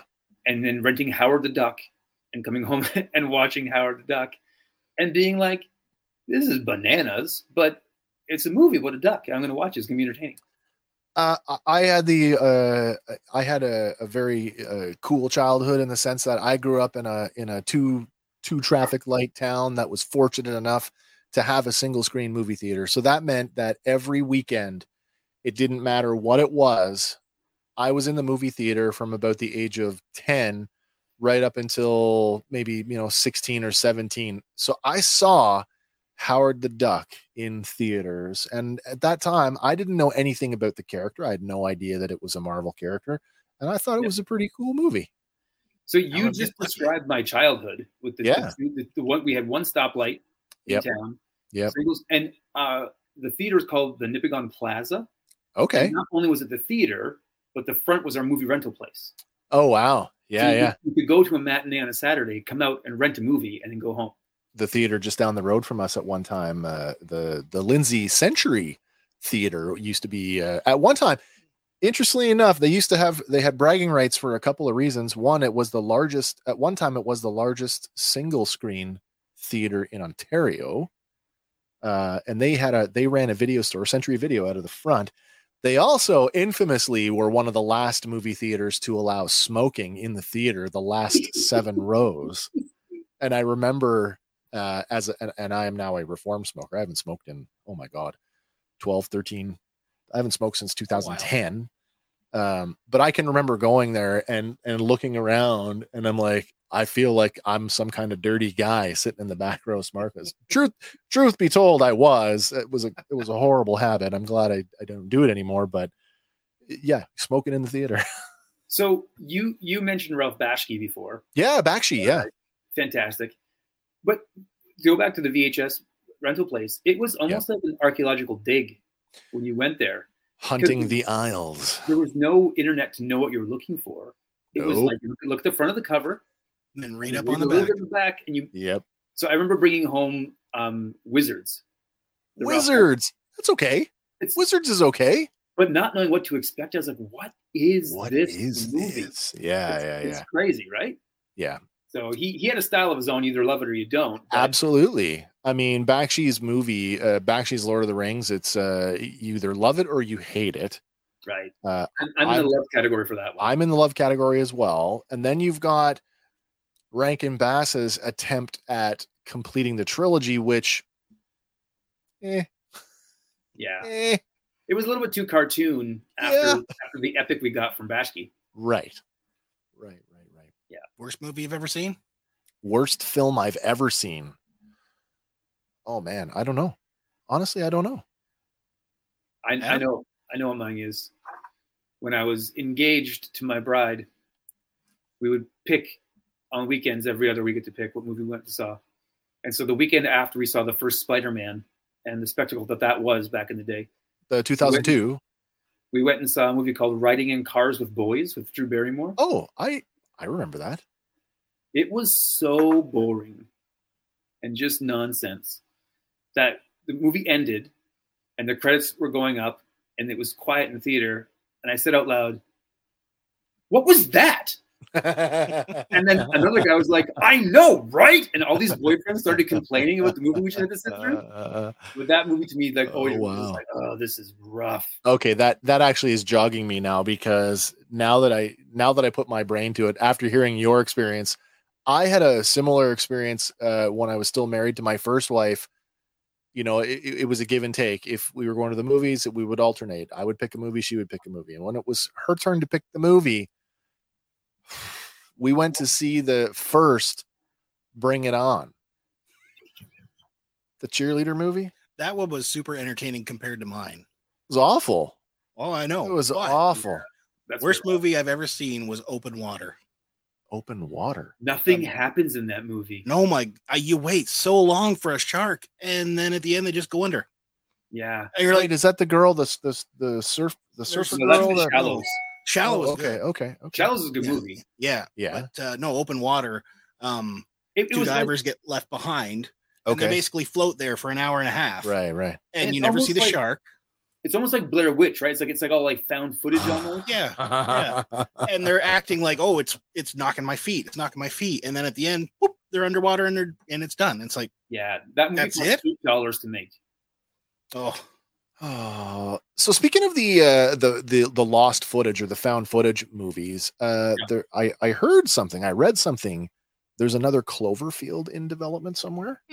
I still haven't seen the third one. Oh, uh, Are Cloverfield those Paradox. Movies connected, like They're supposed to be. They're It's- supposed to be. it's thin. It's thin, Riggs. Payne's Toy Samples. All right, adulting is calling. Have a good night, all. Thank you so much for joining us. You well, Pains.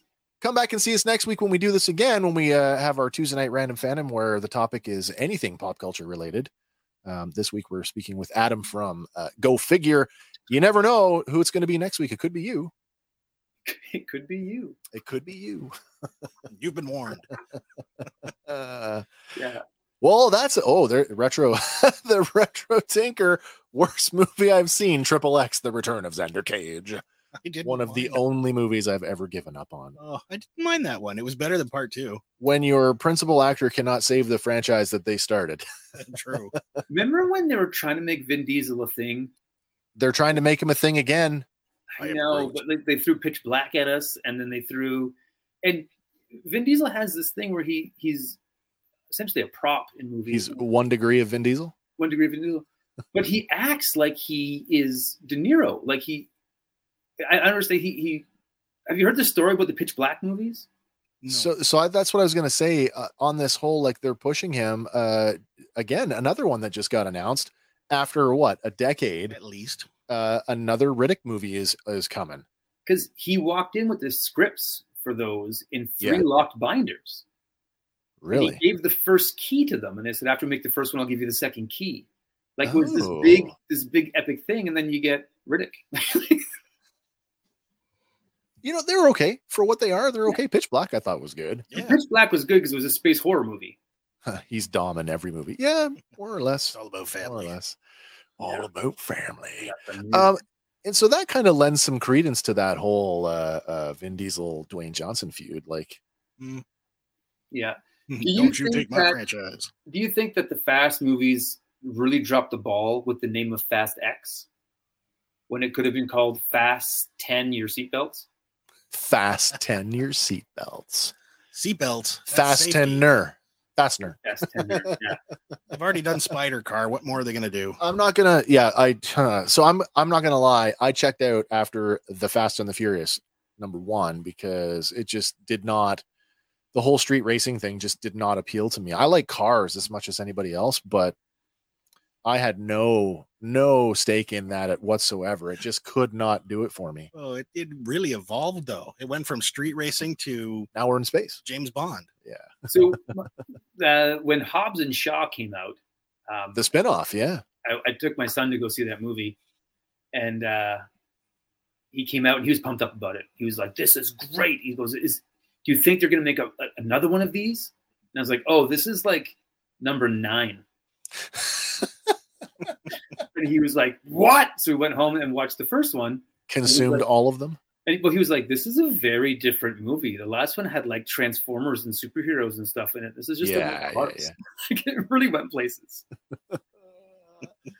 Um, and invariably, I mean, as soon as you say Transformers, I'm like, oh, oh, uh, Rise of the Beasts. We've all seen uh, the trailers for those for that.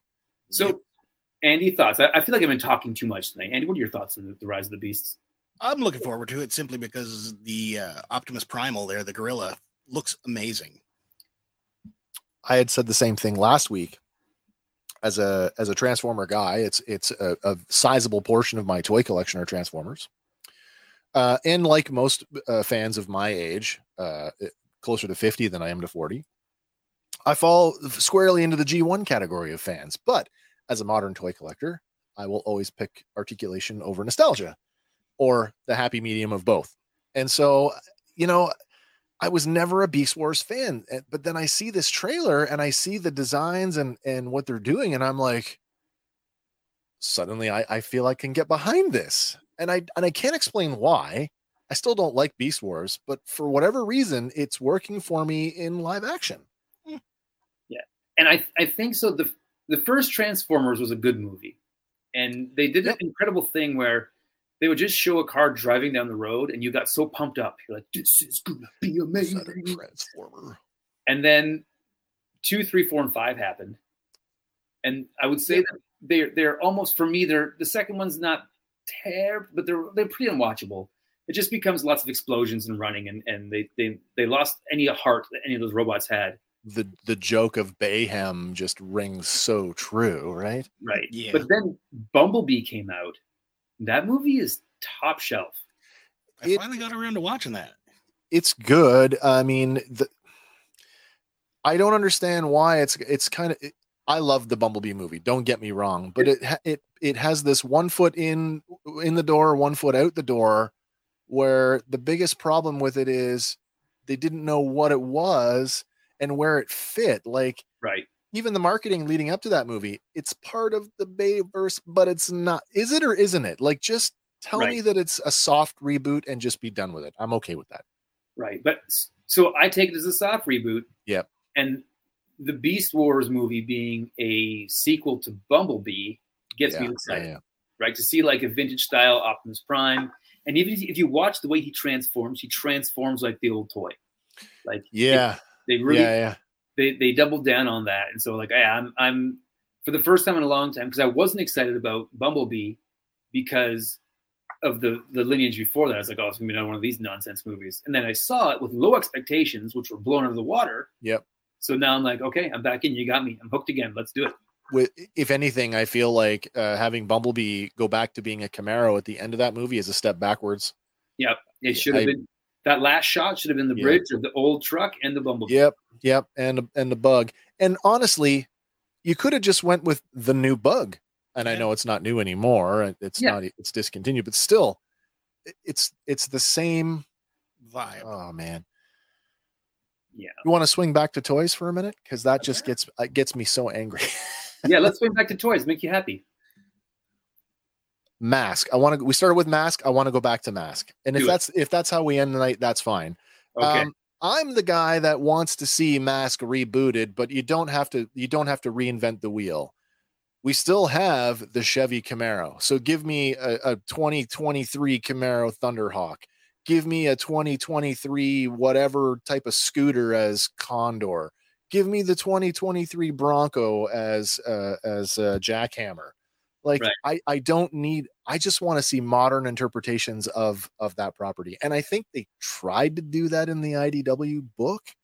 So Um, what I would do in a movie is I would have um, Scott, T. Bob and Scott. T Bob and Scott, So I would have Scott, everybody's have- favorite kid to rescue. I'd have Scott be the main hero because he's grown up now. So oh, it's- that's cool. I like and that. it's- And it's and so he's driving a mo- the modern Thunderhawk. Yeah, That's what it is. T. Bob is now an AI, kind of like Jarvis, that works for me as well. right? So you have T. Bob there, and he can be a little guy that go, goes around, but he, he plugs in, he jacks, and he's in, in the internet. Sure. Um, and so it's Scott relaunching Mask and recruiting new people. yeah. That's the Yeah, movie. yeah.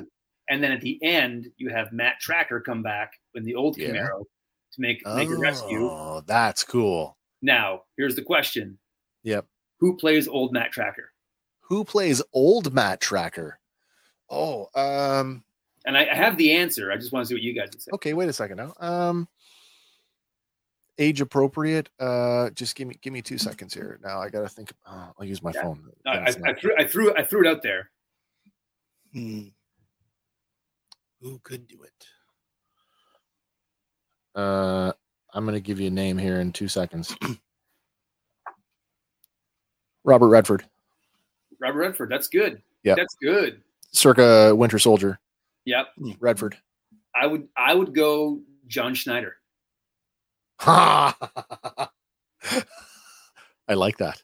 Right? See him jumping in the I window like of, that. a- of a Camaro, and just going yeah, for it. yeah, yeah.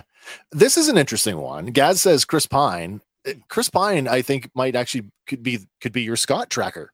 Yeah, Scott to, Tracker. to be honest, yeah, that'd be great. and I can see him as Robert Redford's son. Yeah, Although- no, Robert Redford. I was sold on John Schneider, but Robert Redford, circa uh, Winter Soldier, is, is Yeah. the right answer as Yeah, well. yeah. I like that one. Um, I- I love that property. I I was so excited when when Hasbro announced it as part of their uh, their what Revolution. Yep. Uh, the Revolution pack that they were going to launch their big uh, cinematic. Oh, that's a good answer too. Scoop Pete says uh, Barry Bostwick.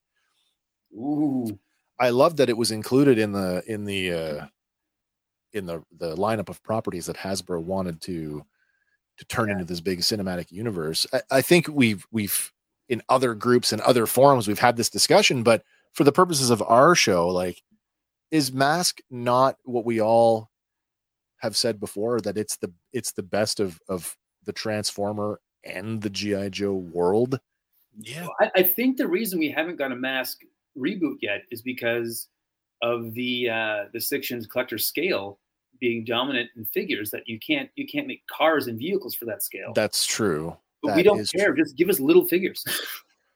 Well, I mean, you've got you've got the guys at Ramen Toy who are working on their uh, not Thunderhawk and they're not Shark. Um, Right. And if if they if they turn out the way that it seems like they're going to turn out. I might actually, I might actually go in on that shark. So the, sh- the shark, I can see a, a reason for. Yeah. But to pay $150 for a remake of a toy that I can buy the vintage one for 100 Agreed. Agreed. And I mean, as far as vintage, a- as I've said before, uh, I'm a modern guy, but you know, the one vintage line that I have a, a, a fairly decent run of is Mask because it's the one toy line that I loved as a as a kid, but didn't have anything from. Well, then, Wes, I'm going to send you something. Uh, I've got everything I want now, almost. I don't think you do, Wes. I don't think you I don't. Oh. You know what? I don't have. I don't. I still don't have Scott or T Bob, No. and uh, Hold on a second here. there's a there's a cool um I can't think of who makes it. Somebody has made a conversion kit for the vintage T Bob that basically turns him into the scooter. Neat. Oh, Yeah. nice. But so here's my Thunderhawk, right? I like that. Thunderhawk is so nice. He's great, but um, I designed my own stand, Oh, that is Ooh. cool. and so this is a stand for your Thunderhawk to go on your shelf, and he flies like this. Oh, that's fantastic. That's So- slick. That's fantastic. I'm gonna I'm gonna send you a couple of those. They were Oh, for that's Thunderhawk, beautiful. for Raven for Firefly. That's beautiful. Thank you so much. Right, find a guy who loves mass. You got to Yeah, yeah, yeah. I So think I'll there's send- quite a I'll few of send us. you out there. bunch, and then you can share them with Andy if he Yeah, does. absolutely absolutely i So- basically went after everything that was uh that appeared on screen in season one Right. um and then i went for manta even though manta came late in the toy line so really shark is the only thing that that was in season one that we never got a toy for so Yeah. you know and, and you could go out and and and pay crazy dollars uh the, the guy the ebay guy uh mask shark and customs and you can wait months at a time for uh for what essentially is a model kit Yeah. I- i think this raw man toy thing might actually be the the The way to go. the, the No. best So- thing coming I see. I see that being where the Roman toy guy. Um, well, thank you, Ginger Tinker. Where he where he has a market, right? Like, yeah I don't, I don't see I don't see a market for reissues of the Centurions that are have high ticket price, but give us like the female characters we never, we never got, right? Give us, give Uh, us the judge Crystal. from Brave Star, right? crystal that ran the s- that ran the sky uh, skylink Yeah. skylink the sta- the space station Yeah. and Yeah. the orangutan Yeah. yeah, but like you know, and and give it give us the ju- the judge from from Brave Star, right? All all oh that, sure sure sure like give it let us let us continue our line. That's when I do my custom Motu stuff. It's all about like continuing the line, like keep it keeping it going right as if it uh, had never stopped as if it had never stopped. I will say this uh, about the ramen toy guys. They're pretty ambitious. I've I I am I'm a I'm a lurker. I don't I don't comment a lot, but I do watch. And I've seen their posts. I've seen what they have in the pipeline and Yeah. ambitious. I, I don't think there's another word for it. Ambitious. No, I, I think they're really ambitious that they're like we're gonna just make these properties without permission. So that's a whole other that is a whole other thing. And I mean oh. Like right, wrong, or indifferent. I just think it's it's a bold move that I wouldn't do. It is. I mean, eh, I'll I'll say this much, and I've said it before. It's people who think that they can just make a custom toy based on a on an intellectual property and sell it under the guise of it's a it's fan art don't understand intellectual property law and just because you can and just because and the third party transformer universe is is the is the the, the sort of the window that i use Yeah. just because Hasbro doesn't litigate all those companies doesn't mean that they can't. And Oh, they sure. did in the case of that that third party Unicron when they were doing their uh, HasLab Unicron. So Right. um, yeah, yeah and and I, i've said this in a number of, of streams and it's maybe it's like you know the, the the thing that drives me yeah, don't don't spend our energy on trying to to redo something that's already been done make something new yeah, yeah. right Like, i can't go to the toy store right now with my kids or when they were younger even and find a new property because it's all just rehashed stuff from when we were kids Yeah. right Yeah. There, there hasn't there hasn't been a new a new line and so even the way toys are distributed whereas when masters of the universe was coming out it's like here's the first wave of toys that's what we got we're gonna make some more Yeah. figures here you go and now it's like well we need to release our main characters first and spread them out it's a whole different thing how are you gonna release characters so that people are always waiting for the next one as opposed to giving us something new that uh, is going to blow our minds Yeah, and I'm I'm no uh, I'm no exception to the nostalgia cells uh, thing that's that we're uh, that I would say toy collectors are enjoying right now. Yep. Uh, the the majority of my my collection is Transformers, Star Wars, and Masters of the Universe, uh, albeit all modern. Now that being said, I did not go in on Origins or uh, um, Masterverse figures because I felt that my classics collection was large enough to fulfill that Yeah. that space. Yep. And I don't I don't have any connection to these fringe characters that are coming out now. I have no connection to Sunman uh, or any of those ancillary characters, so they, they don't mean anything to me. And then this latest wave of of Masters Origins figures that I just saw pop up, this white ninja guy and uh, um, the Um, frog guy. the Where are they samurai? coming from? Where where are these characters coming from? Well, the frogmonger was a figure that they did, and they had a frog head, so they put it in a horde suit and call it a figure.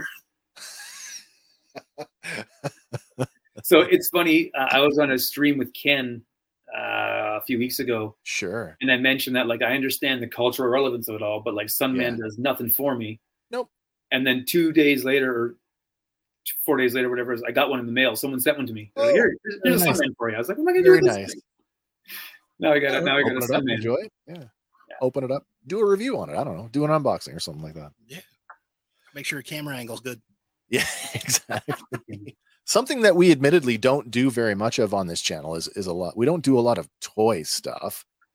Um, Right. and we should do more. Yeah, We there's should lots do of more. great. I mean, we're all- the three of us, you, myself, and Hank, we're all toy guys. So Yeah. recovering box collector. there are so many toy channels though, and I don't want to be necessarily a toy channel, but Yeah. you know, I, I like to dip in and out.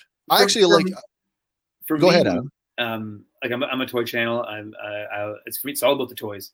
Um, but I didn't want to be another guy just doing reviews, right? And that's No. what we did, like the, the fixing and the restoring and the designing. Sure. I- I think that's that's something different and fun. And that's not me, just like acquiring toys. That's how I'm playing with them, right? Right, right. And that, that's the fun process. So I'll give you I'll give you a sneak peek. Um, I'll give you a sneak peek for the video coming out this uh, this Saturday. Wait, wait. This is a Phantom Power exclusive. Uh-oh. Phantom Power exclusive, but here, just it's just a little tease. It's like a, a flash teaser. Go full screen, everybody. But that was one of the uh, the things I designed for this Saturday, Ooh. that that's pretty slick looking right? now should i recognize that You you should, but maybe you won't. But uh, it's is it modified so it's it's this is this is from scratch. Like I designed it to be Yeah. to be a replica of what once was.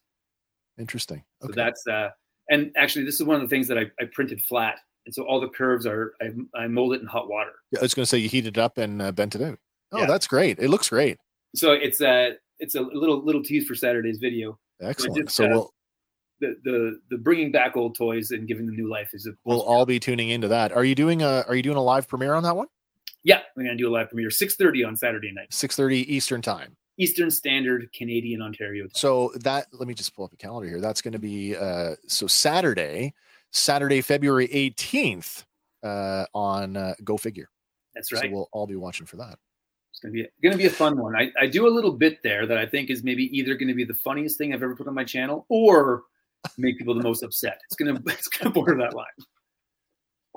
By the way, if you uh, if you guys haven't subscribed to Adam's channel, go figure. You can find the link in the description of the stream here. I encourage you to go over there, hit the link, go check out Adam's channel, and see all of the awesome customization work that he does, uh, and literally breathes life back into some of these uh, old toys that uh, have lots more love to give. It's more love to give. I love that. Friend of our channel, Doug Illingworth from uh, the East Coast, He Man, Well, that's a question. Uh, yeah, He's like, for sure. "Man, He Man. The part is from He Man. It's from a He Man, one of the He Mans. No, it's not. It's not from He Man. It's not from He Man. Is it from the line? Is it from the Motu line? It's not from the Motu. it's line. not from Motu. No, but it is Mattel. That's why. I, oh, Mattel. Okay. I'm I'm thinking Oh. maybe Brave Star. Yeah, Brave Star. yeah, that's That's exactly Brave what that's Star. from. Yeah, yeah. Is that a thirty thirty headgear? It's a 30-30 headgear right there. Yeah. Okay, that's what that is. I ju- I it, I knew it was gonna. It took me a minute, but Yeah. Okay, that looks good. yeah. it looks so that- really good now. that now was, I uh, can picture it. that was a, a big undertaking Hmm. because 33's got a lot of bits. Mm. Um, by the way, while we're talking about your stuff, you just recently invited me to come and do a, a little thing with you that you call uh, Mo Tuesday. Can you tell us more about Mo Tuesday and what that is? So Mo Tuesday isn't even my brainchild. Um, so what happened was Zazel and Phil from Treasures for Triggers. Um, uh, Zazel's in Australia and Phil is in Japan, and so they uh, we we're in a like a, a chat group together. Where we do a thing called Streamathon together. We do multi-channel Yeah. stuff. They're, they're just beauties. And so they were they were so- talking kind of the same thing we were talking about earlier. Like we don't want to be another review channel, and we want to do stuff that's different. So they were talking. We want to do like a like a talk show called Mo Tuesdays, and on Tuesday we talk about Masters of the Universe. So what we do is we uh, go through a wave of vintage toys and look at it and compare it to that same wave in uh, Origins and kind of see what was good, bad, Oh. and kind of what we want to do. And then, but we also have a guest on each each day.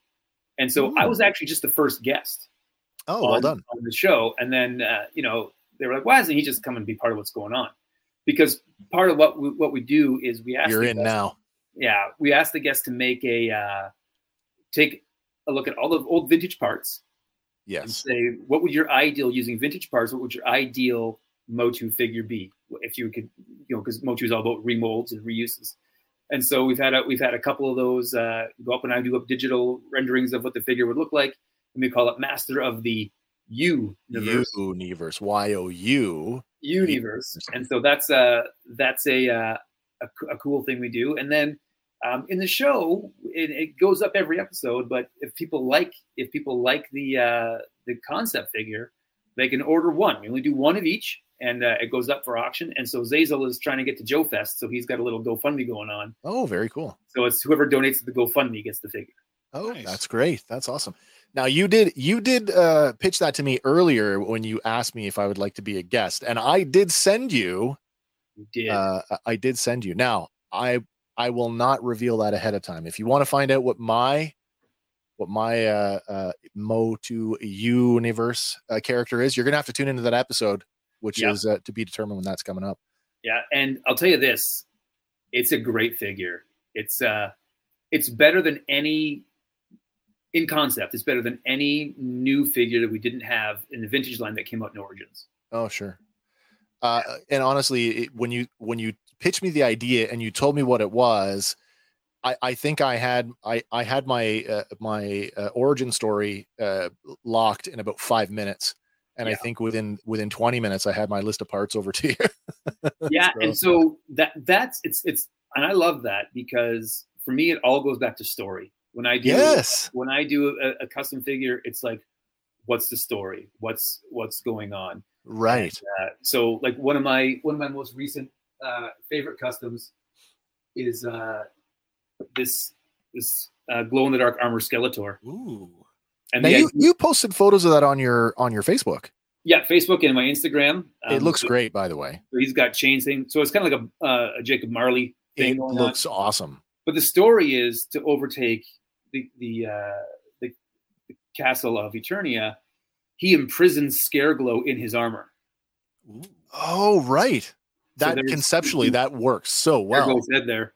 And so That and that- really that's actually works. a rendering of Scareglow's head that I put into his armor. That you oh that's And awesome. so it's it's like he gets more power from that. So if without story, they're just toys. And so I, I love the story aspect. So when you sent me your story beat, I was like, oh, I get a novel and a toy. That's right. There's enough there for a mini comic for sure. We should, Absolutely. get, we should get someone to do that. Well, that glow in the dark Skeletor would be like a great comic. Like, just imagine him talking to Scareglow, like, shut up, armor. So we we are doing a thing, and I'm I've I've asked Wes to kind of come in on this idea as well. Um, we're I gonna have- do- I have told the guys. I told them both uh, that this was on the table, um, Yeah. and the- the I can't concept speak. Is essentially Motu eighty eight Yeah, where we just keep keep the line going as if Yeah. it kept going. And so we want to do some world building, some storytelling, um, some custom figures. It's kind of like bring a bunch of different channels and bring something different to Yeah. the pie and see where it goes. a- and I think it's going to be a lot of fun, and th- I am so excited to be a part of that project. So I hope that For sure. when the when the uh, wheel gets a rolling, that Yeah. it picks up steam. So No, it's gonna be it's gonna be good. I just like I say, it's this is this is how we play with our toys as adults and kind of get away with it, right? A- Absolutely, and I mean, like you say, story is everything. And so, i- if we, if you can construct a um, um, a story that resonates, then everything else is uh, is gravy. Hundred percent. Talking, ar- talking armor or weaponry, actually. That was in the latest season of Vox Machina. Oh yeah, it was, it was. And that worked well for that beat. Uh, so I mean, and that that, but that's uh, a, a classic trope of of Dungeons and Dragons, which ultimately Vox Machina is inspired by. Um, these uh, intelligent weapons that uh, basically have uh, have their own soul, I guess, as it Yeah. were. Yeah. But Scareglow in armor, like that could be comedy beat right there.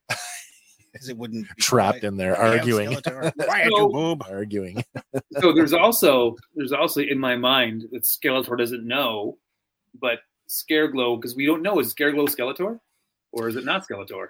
I guess it depends on which part of the lore you you Yeah. want to adhere to. And I mean, that's the crazy part about Master's lore is you take what you want, you you leave what you don't care for. Yeah, because Right, if you like the Kevin Smith one, they're two separate. Right. Yeah. Yeah, yeah. But let's pretend, just let's hypothetically say, let's hypothetically say that Scareglow is a ghost of Skeletor. Yep. Who's come back. Yep. And, and he and Skeletor imprisons him in armor to power himself up. What if He-Man goes to the future and says to future He-Man, "Don't kill Skeletor," Don't do it. Oh my god. Paradox. and then he loses the armor in the past? Like, what what happens then? That's a crazy uh crazy idea. Uh time bending stuff always makes my brain hurt. you know what the, the best thing about the Avengers was? No, not the Avengers. Sorry. The best thing about the movie Looper was, was they're Looper. sitting- they're sitting in a diner Yeah. And he's like, wait, how's this whole time travel thing work? And Bru- Bruce Willis goes, it's complicated. Don't worry about it. Like he's like everyone says to the audience, he's like, just it's a movie. Just go Yeah. with it, Yeah, yeah. go with it." you know what you know what- time travel how it worked for me uh, and, and i think it's still one of the best representations of time travel is still bill and ted Bill and Ted. so if i if i think about it then and then boink, the thing happens or that what they need is there Yeah. loved it when they're going through the, the police station trying to avoid uh Remember my That's- dad's key. yeah yeah. No, that that was a great that was a great and that's that's how you do the, the time travel thing, right? Like Yeah. if Yeah, I yeah. ever discover time travel, I'll come back right now Yep. and bring my and they, I guess I didn't do it. well listen we've just crossed the two hour mark i don't know if we want to try and drag this out any longer not because we have to but uh my god we've had a we've had a consistent audience tonight uh we've had uh, six or seven that have stuck with us all night man i can't thank you guys enough i know we are such a small channel in the grand scheme of things but every time you guys show up and uh, participate in one of these with us whether it's here on random fandom tuesdays or in one of our regular review series which by the way uh, we are currently uh, running down Star Wars The Bad Batch Season 2. Every Sunday night, we review the most uh, current episode. I'm working on my show notes for uh, uh, today's episode, actually, The So uh, Crossing. Um, and yeah, it's a, it- it's a fantastic series. If you don't watch Star Wars The Bad Batch and you want to get caught up, just come and hang out with us on Sunday night. We literally are the audiobook version of Star Wars The Bad Batch uh, except we will connect all of the uh, greater lore connections, go through all the Easter eggs, and maybe some things you, you might have missed. So I wanna I wanna say something to that, Wes. Yeah, sure. You said that in the grand scheme of things, you're a small channel. We absolutely are. I, I am the cha- I am the champion of in this YouTube space. You Yeah. can do things to grow your audience fast and artificially, Yeah. or you can be genuine and grow a, s- a slow, steady, and dedicated um, group of fans or group of um, followers that love what Right, you're right. doing. And so I love what you guys have done. I'm always in your Oh, chats, Thank you. chiming Thanks in. very much. You guys are a small channel, but you guys are bringing dynamite content. So don't don't don't sell yourself short by saying you're a small channel. You're still a big hitter in my books. Well, thank you very much. I've always said that because our niche, uh, our niche is so um, uh, saturated. Uh, I think that's the right word. Because it's so saturated, I know that there are a, a plethora of other Star Wars content creators that you could go in and watch. But I've always said this: I think it's more important to be thorough than it is to be first, which is why I always say, even if you watch these other guys come and check out one of our shows because a lot of the times we we actually and I'm not trying to say this to to pump my own tires. Quite often we'll pick up on things that the other guys have missed and it's kind of funny when we get that oh we scooped the big guy. Anyway, um, I, I'm not gonna. uh, I don't want to. I'll push do that it, though. anymore. Phantom of Power is always quality. You guys should always check it out. Well, thank you very much. I really appreciate that. And I hope you'll come back and join us again on a future uh, installment here of uh, of uh, Random Fandom Tuesdays. I would love to. I love hanging out with good buddies. Right. And uh, again, I'm sorry for the uh, technology uh, glitch that we had. Uh, clearly, I need to make sure that both devices are paired and do a test call before we go live. Uh, I promise I will get that sorted out for next week. And uh, who knows, maybe uh, we'll get another call from Rolf the dog Oh, slash uh, that crazy guy over at Toy Connections. By the way, Toy Connections, um, one of the things I like to do with our channel is uh, all the channels that we either support or we have worked with are in our featured channels. So that's where you're going to find uh, guys like Toy Connections and uh, Adam at Go Figure. fantastic. Well, Listen, this guys, has it's, this has it's been so an much fun. it's been an awesome Tuesday night. Uh, I can't wait to do this again next week. Uh, we'll be back with more uh, headlines plucked right from the the, the next seven uh, seven days of pop culture news. There's always something going on, and keep your headlines in mind and bring them to us uh, with your comments and calls.